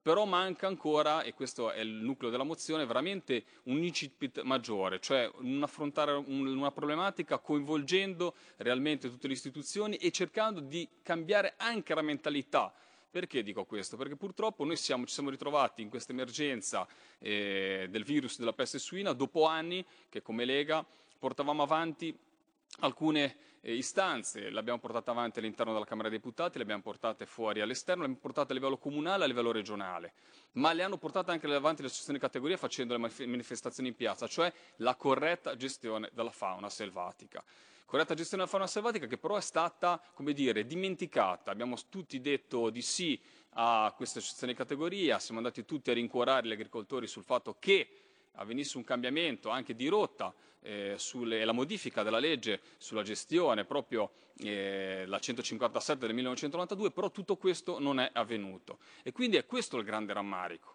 Il grande rammarico è quello di aver trovato una situazione che è quella dell'emergenza data da, questa, da, questa, da, questa, da questo virus che devo, dobbiamo ricordarci tutti noi perché è importante rimarcarlo, soprattutto per chi è all'esterno di quest'Aula e non conosce la tematica. È un virus altamente infettivo, altamente contagioso, ma che colpisce solamente i suini selvatici e i suini domestici, non c'è alcun problema per la popolazione, non c'è alcun problema per i consumatori.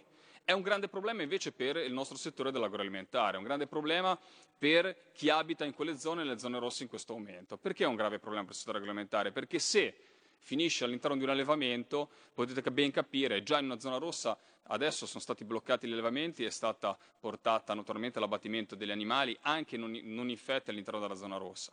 Ma se dovesse dilagare e non riuscissimo con i protocolli di biosicurezza a trattenere questo virus e quindi non regionalizzare la zona che adesso è delimitata nella zona rossa in quella del Piemonte e della Liguria, significherebbe far defragrare un settore di punta del nostro agroalimentare italiano, un settore che occupa 400 milioni di euro anni, eh, un settore che occupa eh, 25.000 aziende agricole, che ha solamente nella trasformazione 3.000 aziende, ma un settore di punta, come dicevamo, del nostro eh, settore agroalimentare. Quindi non vuol dire solamente se domani mattina ci trovassimo realmente a chiudere le esportazioni a trovarci in una situazione di emergenza a livello nazionale, perdere dei punti di PIL, perché si perdono realmente dei punti di PIL, ma ci troveremo nella condizione di eh, avere anche delle fette di mercato in futuro completamente perse. Ricordiamoci che qua stiamo parlando, come dicevo prima, di un settore che è un po' l'immagine dell'Italia. Come tutti i settori immagini dell'Italia, appena togliamo dal mercato un salume, un prosciutto o qualsiasi cosa dalla trasformazione questi, dei suini che eh, è rimarcato che comunque sia importante a livello nazionale, viene occupato da quelli che già normalmente ci fanno dei danni, cioè quelle aziende che utilizzano i nostri marchi, utilizzano la, eh, la, la bontà dei prodotti italiani per vendere i prodotti esteri, quindi tutta la parte dell'Italian sounding.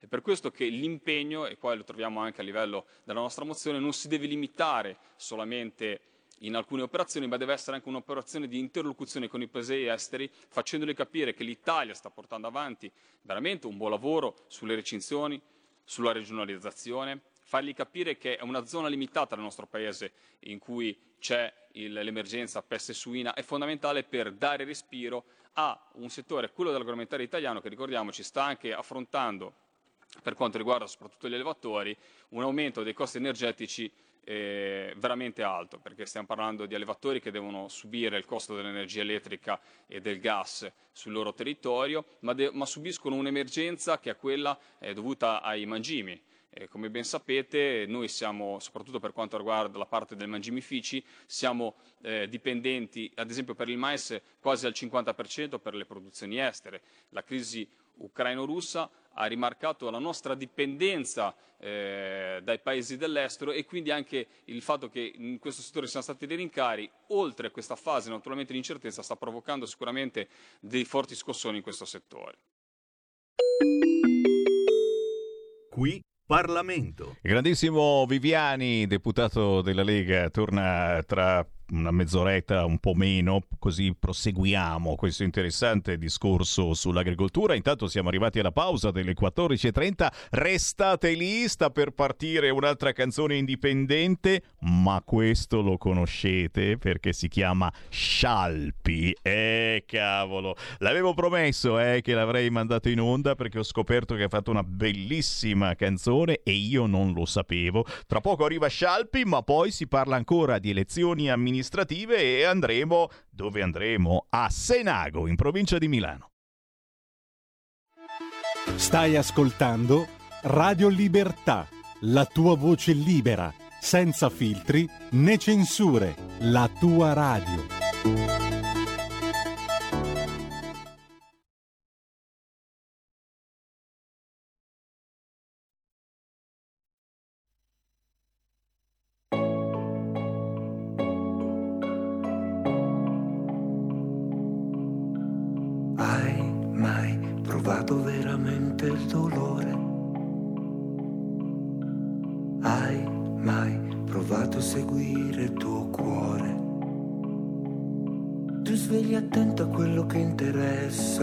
Solamente a te.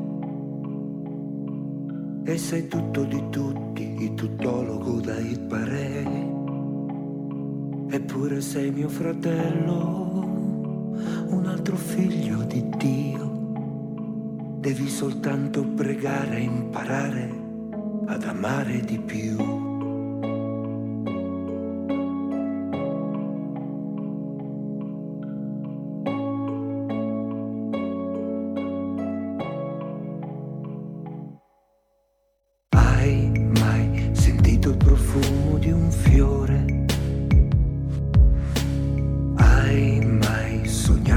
Senza fare rumore?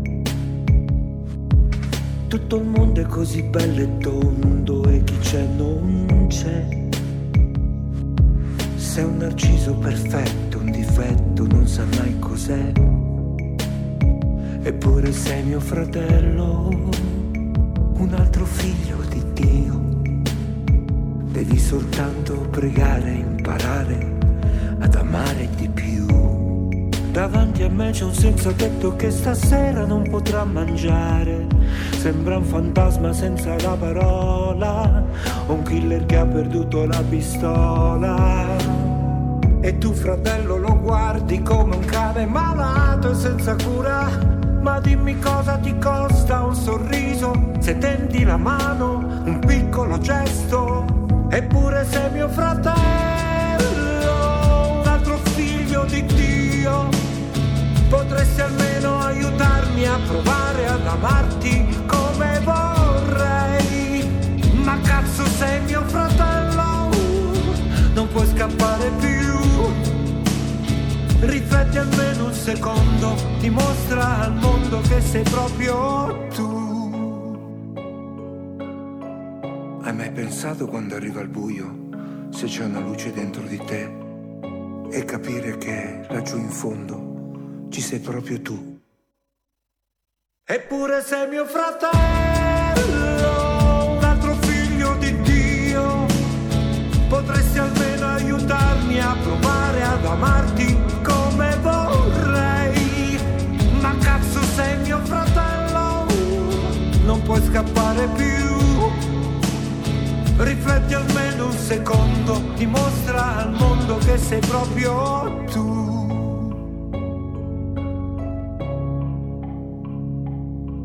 Sei proprio tu.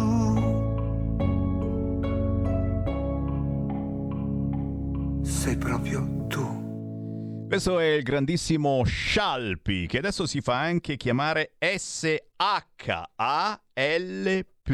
Y, Scialpi con l'H e la Y finale, chiaro che è sempre quello di sigarette and coffee, niente più che storie. Questa canzone che fa pensare eh, certamente alla guerra in Ucraina si intitola Eppure sei mio fratello, e poi io ci aggiungerei cazzo, ma cazzo sei mio fratello? Potentissima davvero. Scritta da Daniele Piovani, musicista che abbiamo avuto ospite l'altro giorno qui nei nostri studi. Scialpi torna dopo dieci anni e successi stupendi come rock and rolling, pregherei appunto Cigarette and Coffee. Grandissimo Scialpi, a disposizione quando vuoi, noi di Radio Libertà ci siamo. E ci siamo anche qua alle 14.34, signori, la voce di Sammy Varini in diretta nazionale sulla Radio DAB. Siamo in diretta sul canale 252 del vostro televisore perché la radio diventa anche TV con Radio Libertà. Siamo in diretta sul sito radiolibertà.net. Siamo in diretta sulla nostra app che potete scaricare facilmente sul vostro cellulare o tablet. E siamo chiaramente su Facebook, se non dico parolacce, per cui la community si arrabbia. Torniamo a parlare di territorio perché questa trasmissione serve per parlare di territorio e andiamo nell'Interland di Milano. Siamo a Senago. Anche a Senago il 12 giugno si vota per le elezioni amministrative. E fatemi fare un saluto a chi ci mette la faccia anche in diretta video, la stiamo guardando sul canale 252. Abbiamo con noi Federica Manzulli. Ciao Sammy, un saluto a tutti gli ascoltatori. Voilà, piacere, piacere, piacere. Piacere. È un piacere averti in diretta. Prima volta, prima volta che la Esatto. Federica Manzulli appare a Radio Libertà. Lei ci mette la faccia ed è candidata consigliere comunale con Magda Beretta, sindaco, la grandissima Magda Beretta che pensa è stata una conduttrice storica di questo canale. Tanti anni fa conduceva una trasmissione e poi vedi che cursum honorum che ha fatto è diventata un sindaco, eh, quello eh, di Senago, che eh, ha lavorato bene, benissimo. Oh, questo chiaramente lo facciamo dire ai cittadini, ma tu sei una di questi cittadini e quindi giustamente partiamo da te Federica. Come a tuo parere ha lavorato il governo di centrodestra in quel di Senago? E chiaramente eh, che cosa c'è da fare ancora, dove si poteva fare di più e quindi è importante che Magda Beretta sia nuovamente sindaco dal 12 di giugno per proseguire questo lavoro. Federica Manzulli. Allora, tante cose sono state fatte comunque a Senago in questi cinque anni. Ad esempio, per quanto riguarda magari anche la viabilità, una nuova fermata è stata imposta nella linea Z- Z114, comunque ehm, collegando l'ospedale di Garbagnate a Senago, cosa che comunque non era stato fatto prima, una richiesta che lì per lì non era stata fatta. Invece nel 2021 è comunque eh, stato fatto un accordo col programma anche tra gli enti partner. C'è stata una maggiore viabilità un- con uno stanziamento anche di risorse comunali per la riapertura di nuove strade, una via per Cesate, una via Isolino che erano comunque dimenticate fino allora.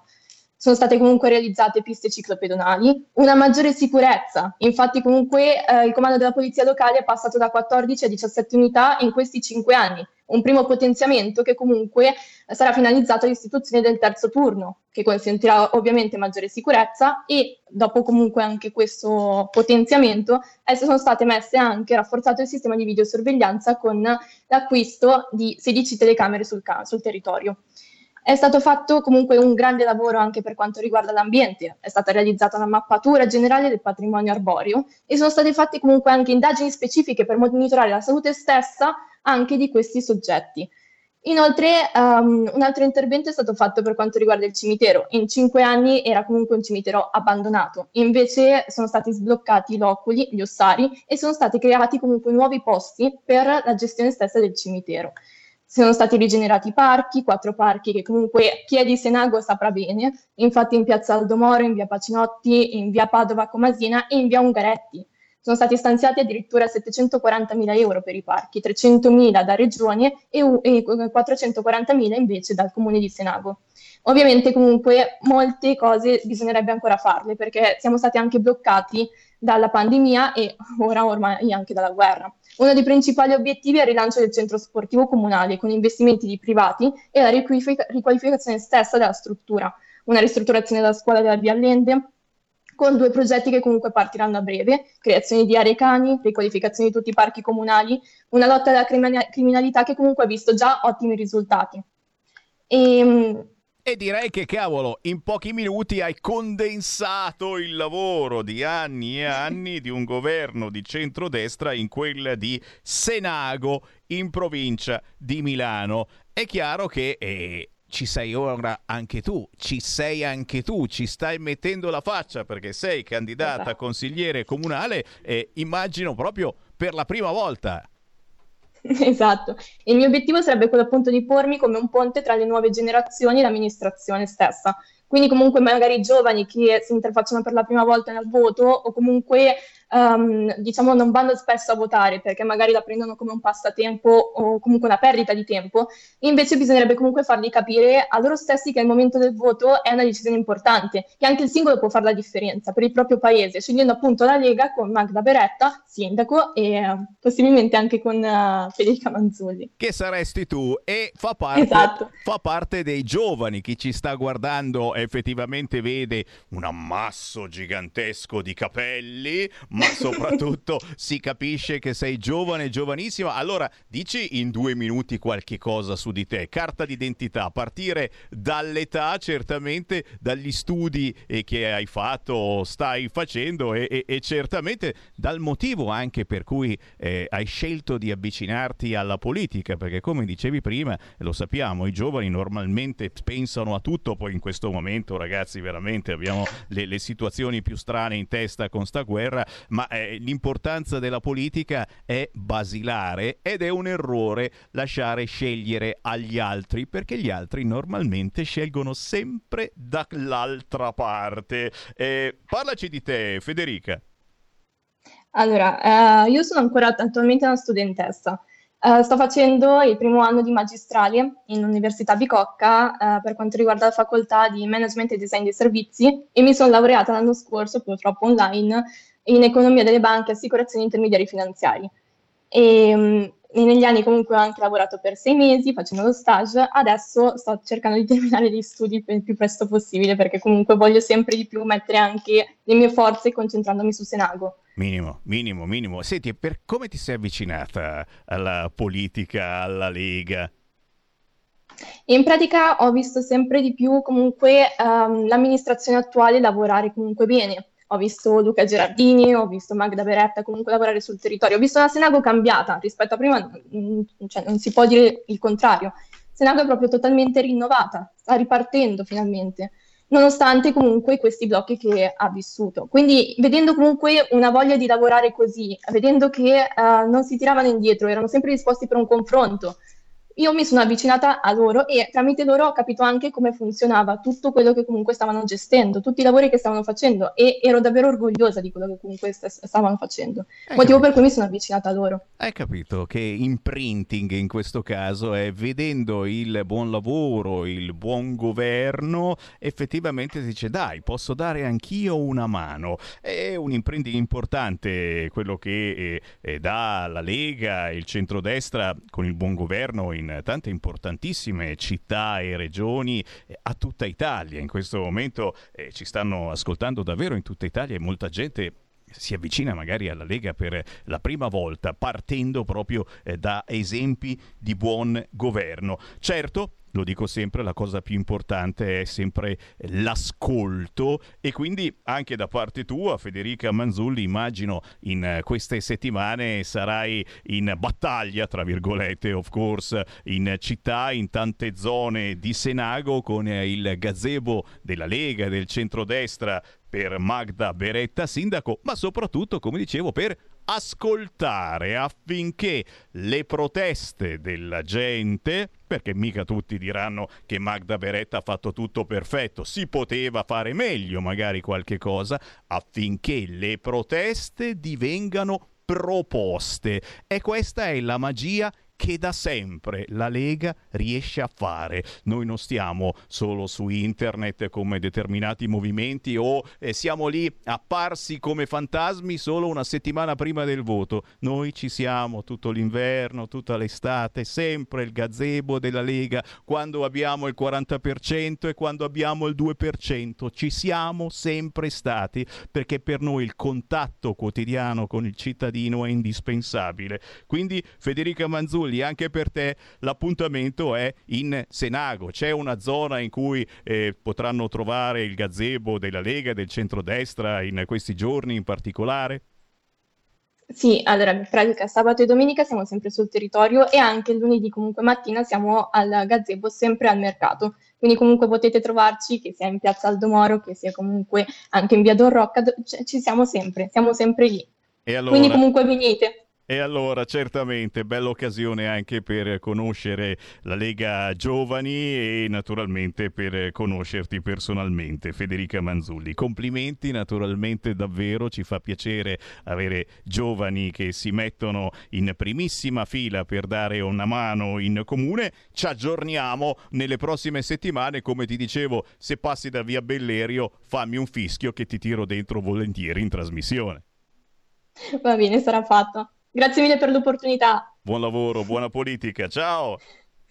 Ciao. Federica Banzulli, Senago con Magda Beretta, sindaco e certamente nelle prossime settimane avremo modo di girare un po' in tutte le realtà del nord, del centro, del sud dove si va a votare e voi stessi, ascoltatori di Radio Libertà, segnalatemi eh, se ci sono delle situazioni particolari o Sammy Varin sui social, sono ovunque, cercatemi su Facebook, su Instagram, su Twitter, scrivetemi una mail sammy.varin radiolibertà.net o inviatemi un Whatsapp al volo. Eh sì, sono qua in radio. 346 642 7756 dove era questa associazione nel Capodanno a Milano? Mi pare che a Rimini ci siano casi di coinvolgimento della gente, è andati oltre, fuori le prove. E certo, mm, Maurizio effettivamente ora sta tenendo banco eh, su tutti i social e soprattutto sul sito di Repubblica ciò che è avvenuto alla eh, festa degli alpini e quindi le aggressioni e le oscenità. Almeno 150 le denunce di molestia bestie alla dunata degli alpini. Mani addosso e battute pesanti i miei giorni d'inferno al banco dei bar. Ragazzi, tutto il paginone del sito di Repubblica è strapieno eh, di queste cose. Eh. La receptionist volevano portarmi in doccia con loro e mi hanno dato baci. Cose gravissime. Eh, non scherziamo, chiaramente Joy Man si dice eh, da queste parti, allungare le mani non esiste proprio, però per avere messo il cappello d'alpino sulla cucuzza della receptionist. Tutto sto casino mi sembra un po' troppo, però, però, però nessuno ha denunciato, eh, ricordiamolo, carabinieri e polizia zero denunce, sono andate queste ragazze eh, molestate in un centro sociale e in un'associazione di sinistra a protestare. E chiaramente ora è intervenuta anche l'associazione degli alpini. Chi si è comportato così è solo un ubriaco in civile, lo espelleremo, ma soprattutto il ministro della difesa Guerini, quello che l'esercito lo ha tolto dalle strade, perché a quanto pare da noi va tutto bene, Madama la Marchesa, comportamenti gravissimi, non deve esserci nessuna tolleranza. Chiaro che, ribadisco e disco riba, se qualcuno ha fatto delle cacchiate va punito.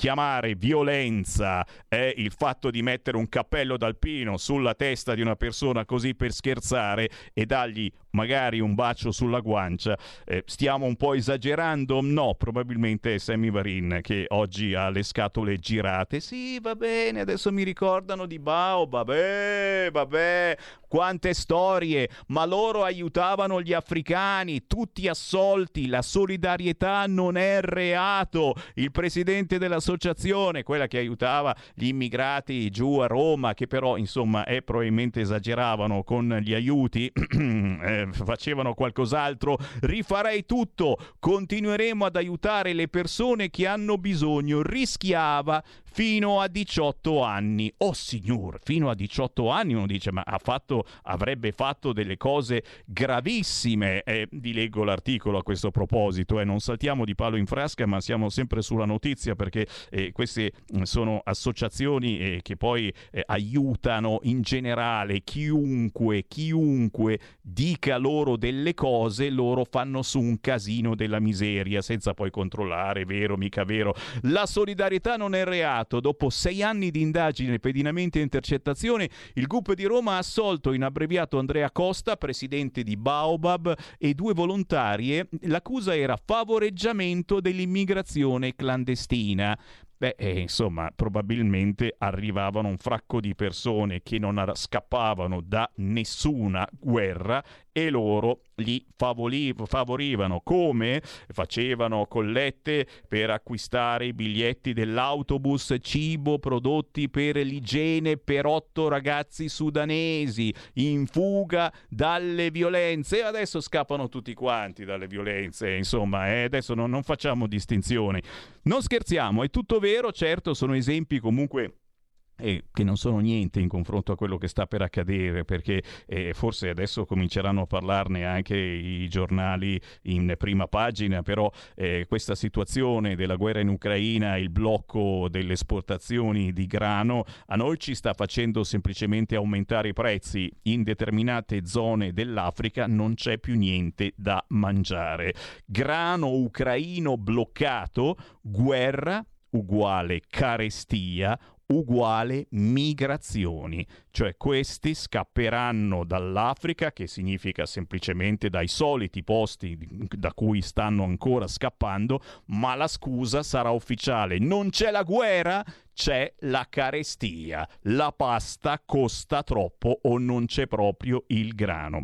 Ragazzi, il peggio deve ancora venire. Però, però, è giusto, è giusto. Prima del cui Parlamento ricordo che Draghi oggi va da Biden questa sera alle 20, tutti in silenzio per sentire cosa gli dirà. Cosa dirà Draghi al Presidente degli Stati Uniti? Darà voce a Salvini e alla maggioranza di tutti noi che vogliamo la fine del conflitto. Anche Macron dice Mosca ora non vada umiliata.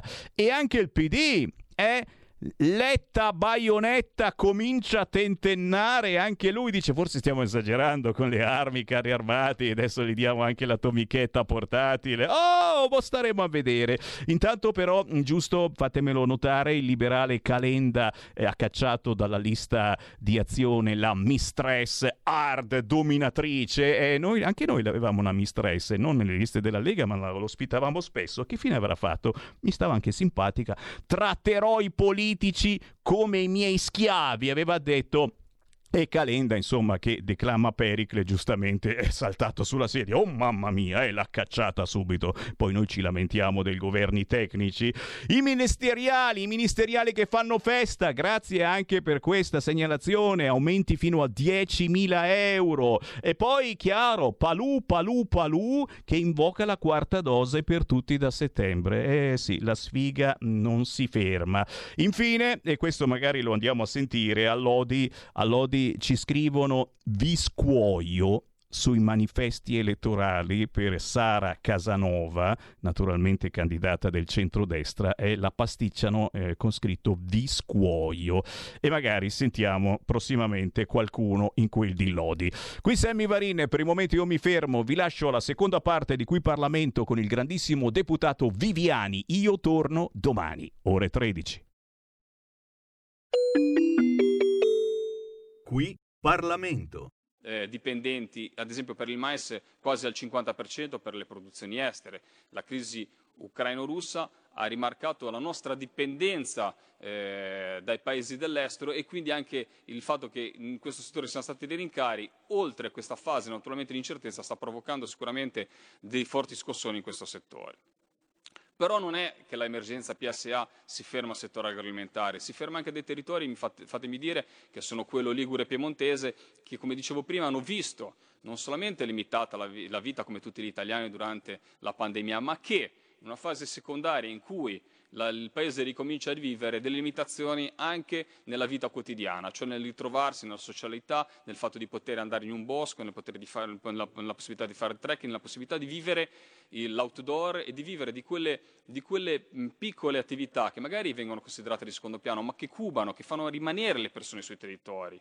Quell'agricoltura di, come dicevamo prima, eh, di, di, di sopravvivenza, di sussistenza, ma che eh, presidia il territorio, che ha accompagnato tutte quelle attività che gli agricoltori magari mettono in, in atto con l'agriturismo, ma non solo, con il, il, il, far vivere, che è una cosa che fatemi dire eh, è, è, un progetto da stimolare e portare avanti, far vivere il nostro entoterra che viene spopolato, la Liguria, il Piemonte hanno magari altre attrattive, la zona appenninica molte volte è quella eh, sicuramente che viene eh, bypassata, ma l'attività del, del, turistica in quelle zone è un'attività che mantiene i presidi sui territori, fa vedere delle bellezze, come dicevo prima, nascoste, ma che sono inestimabili. Ecco, tutto questo è venuto meno. È venuto meno e sono venute meno naturalmente tutto il, il fatturato che queste, queste aziende eh, stavano e comunque pensavano con le riaperture di poter fare.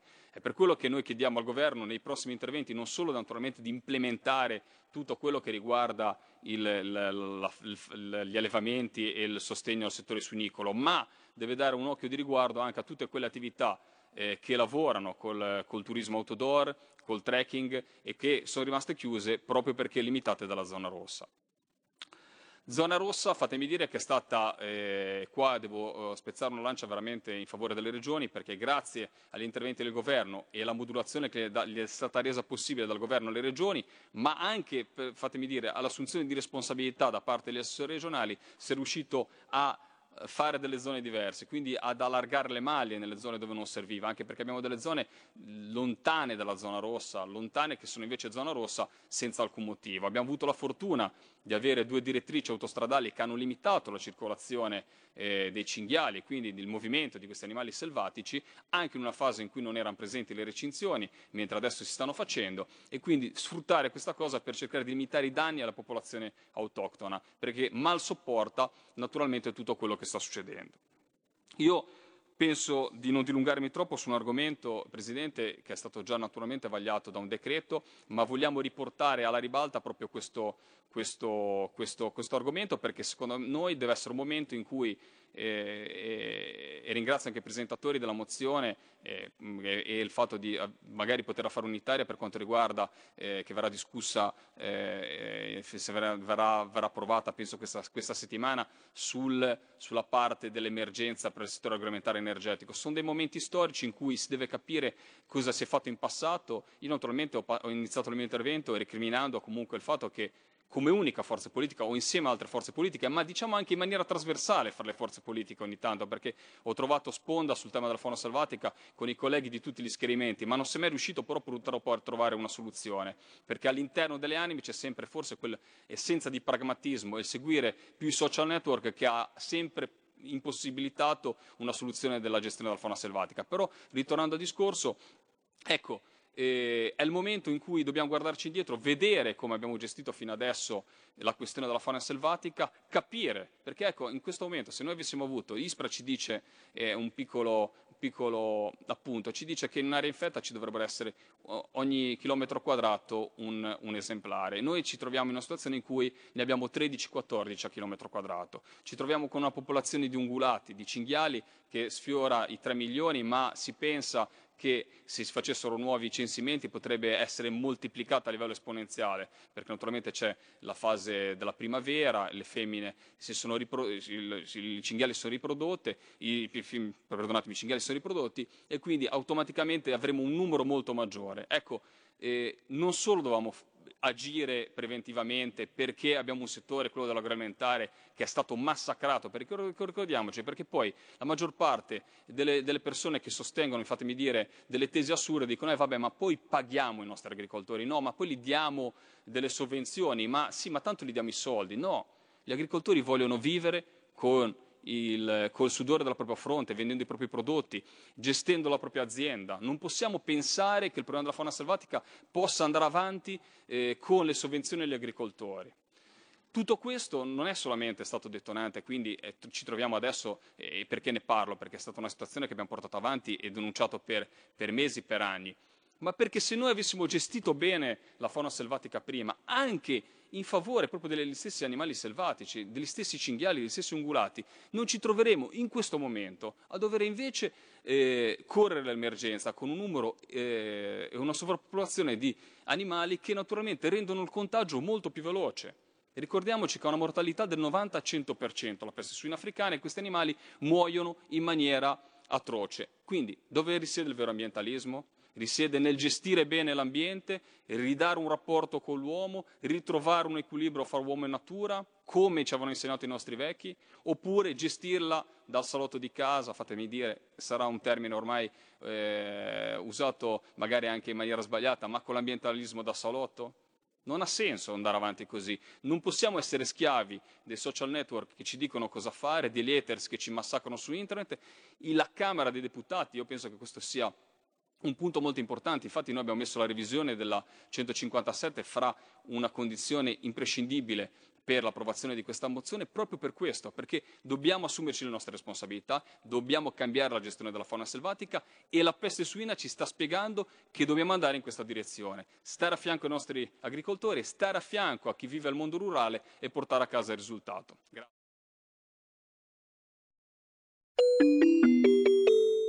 Qui Parlamento. Avete ascoltato Potere al Popolo.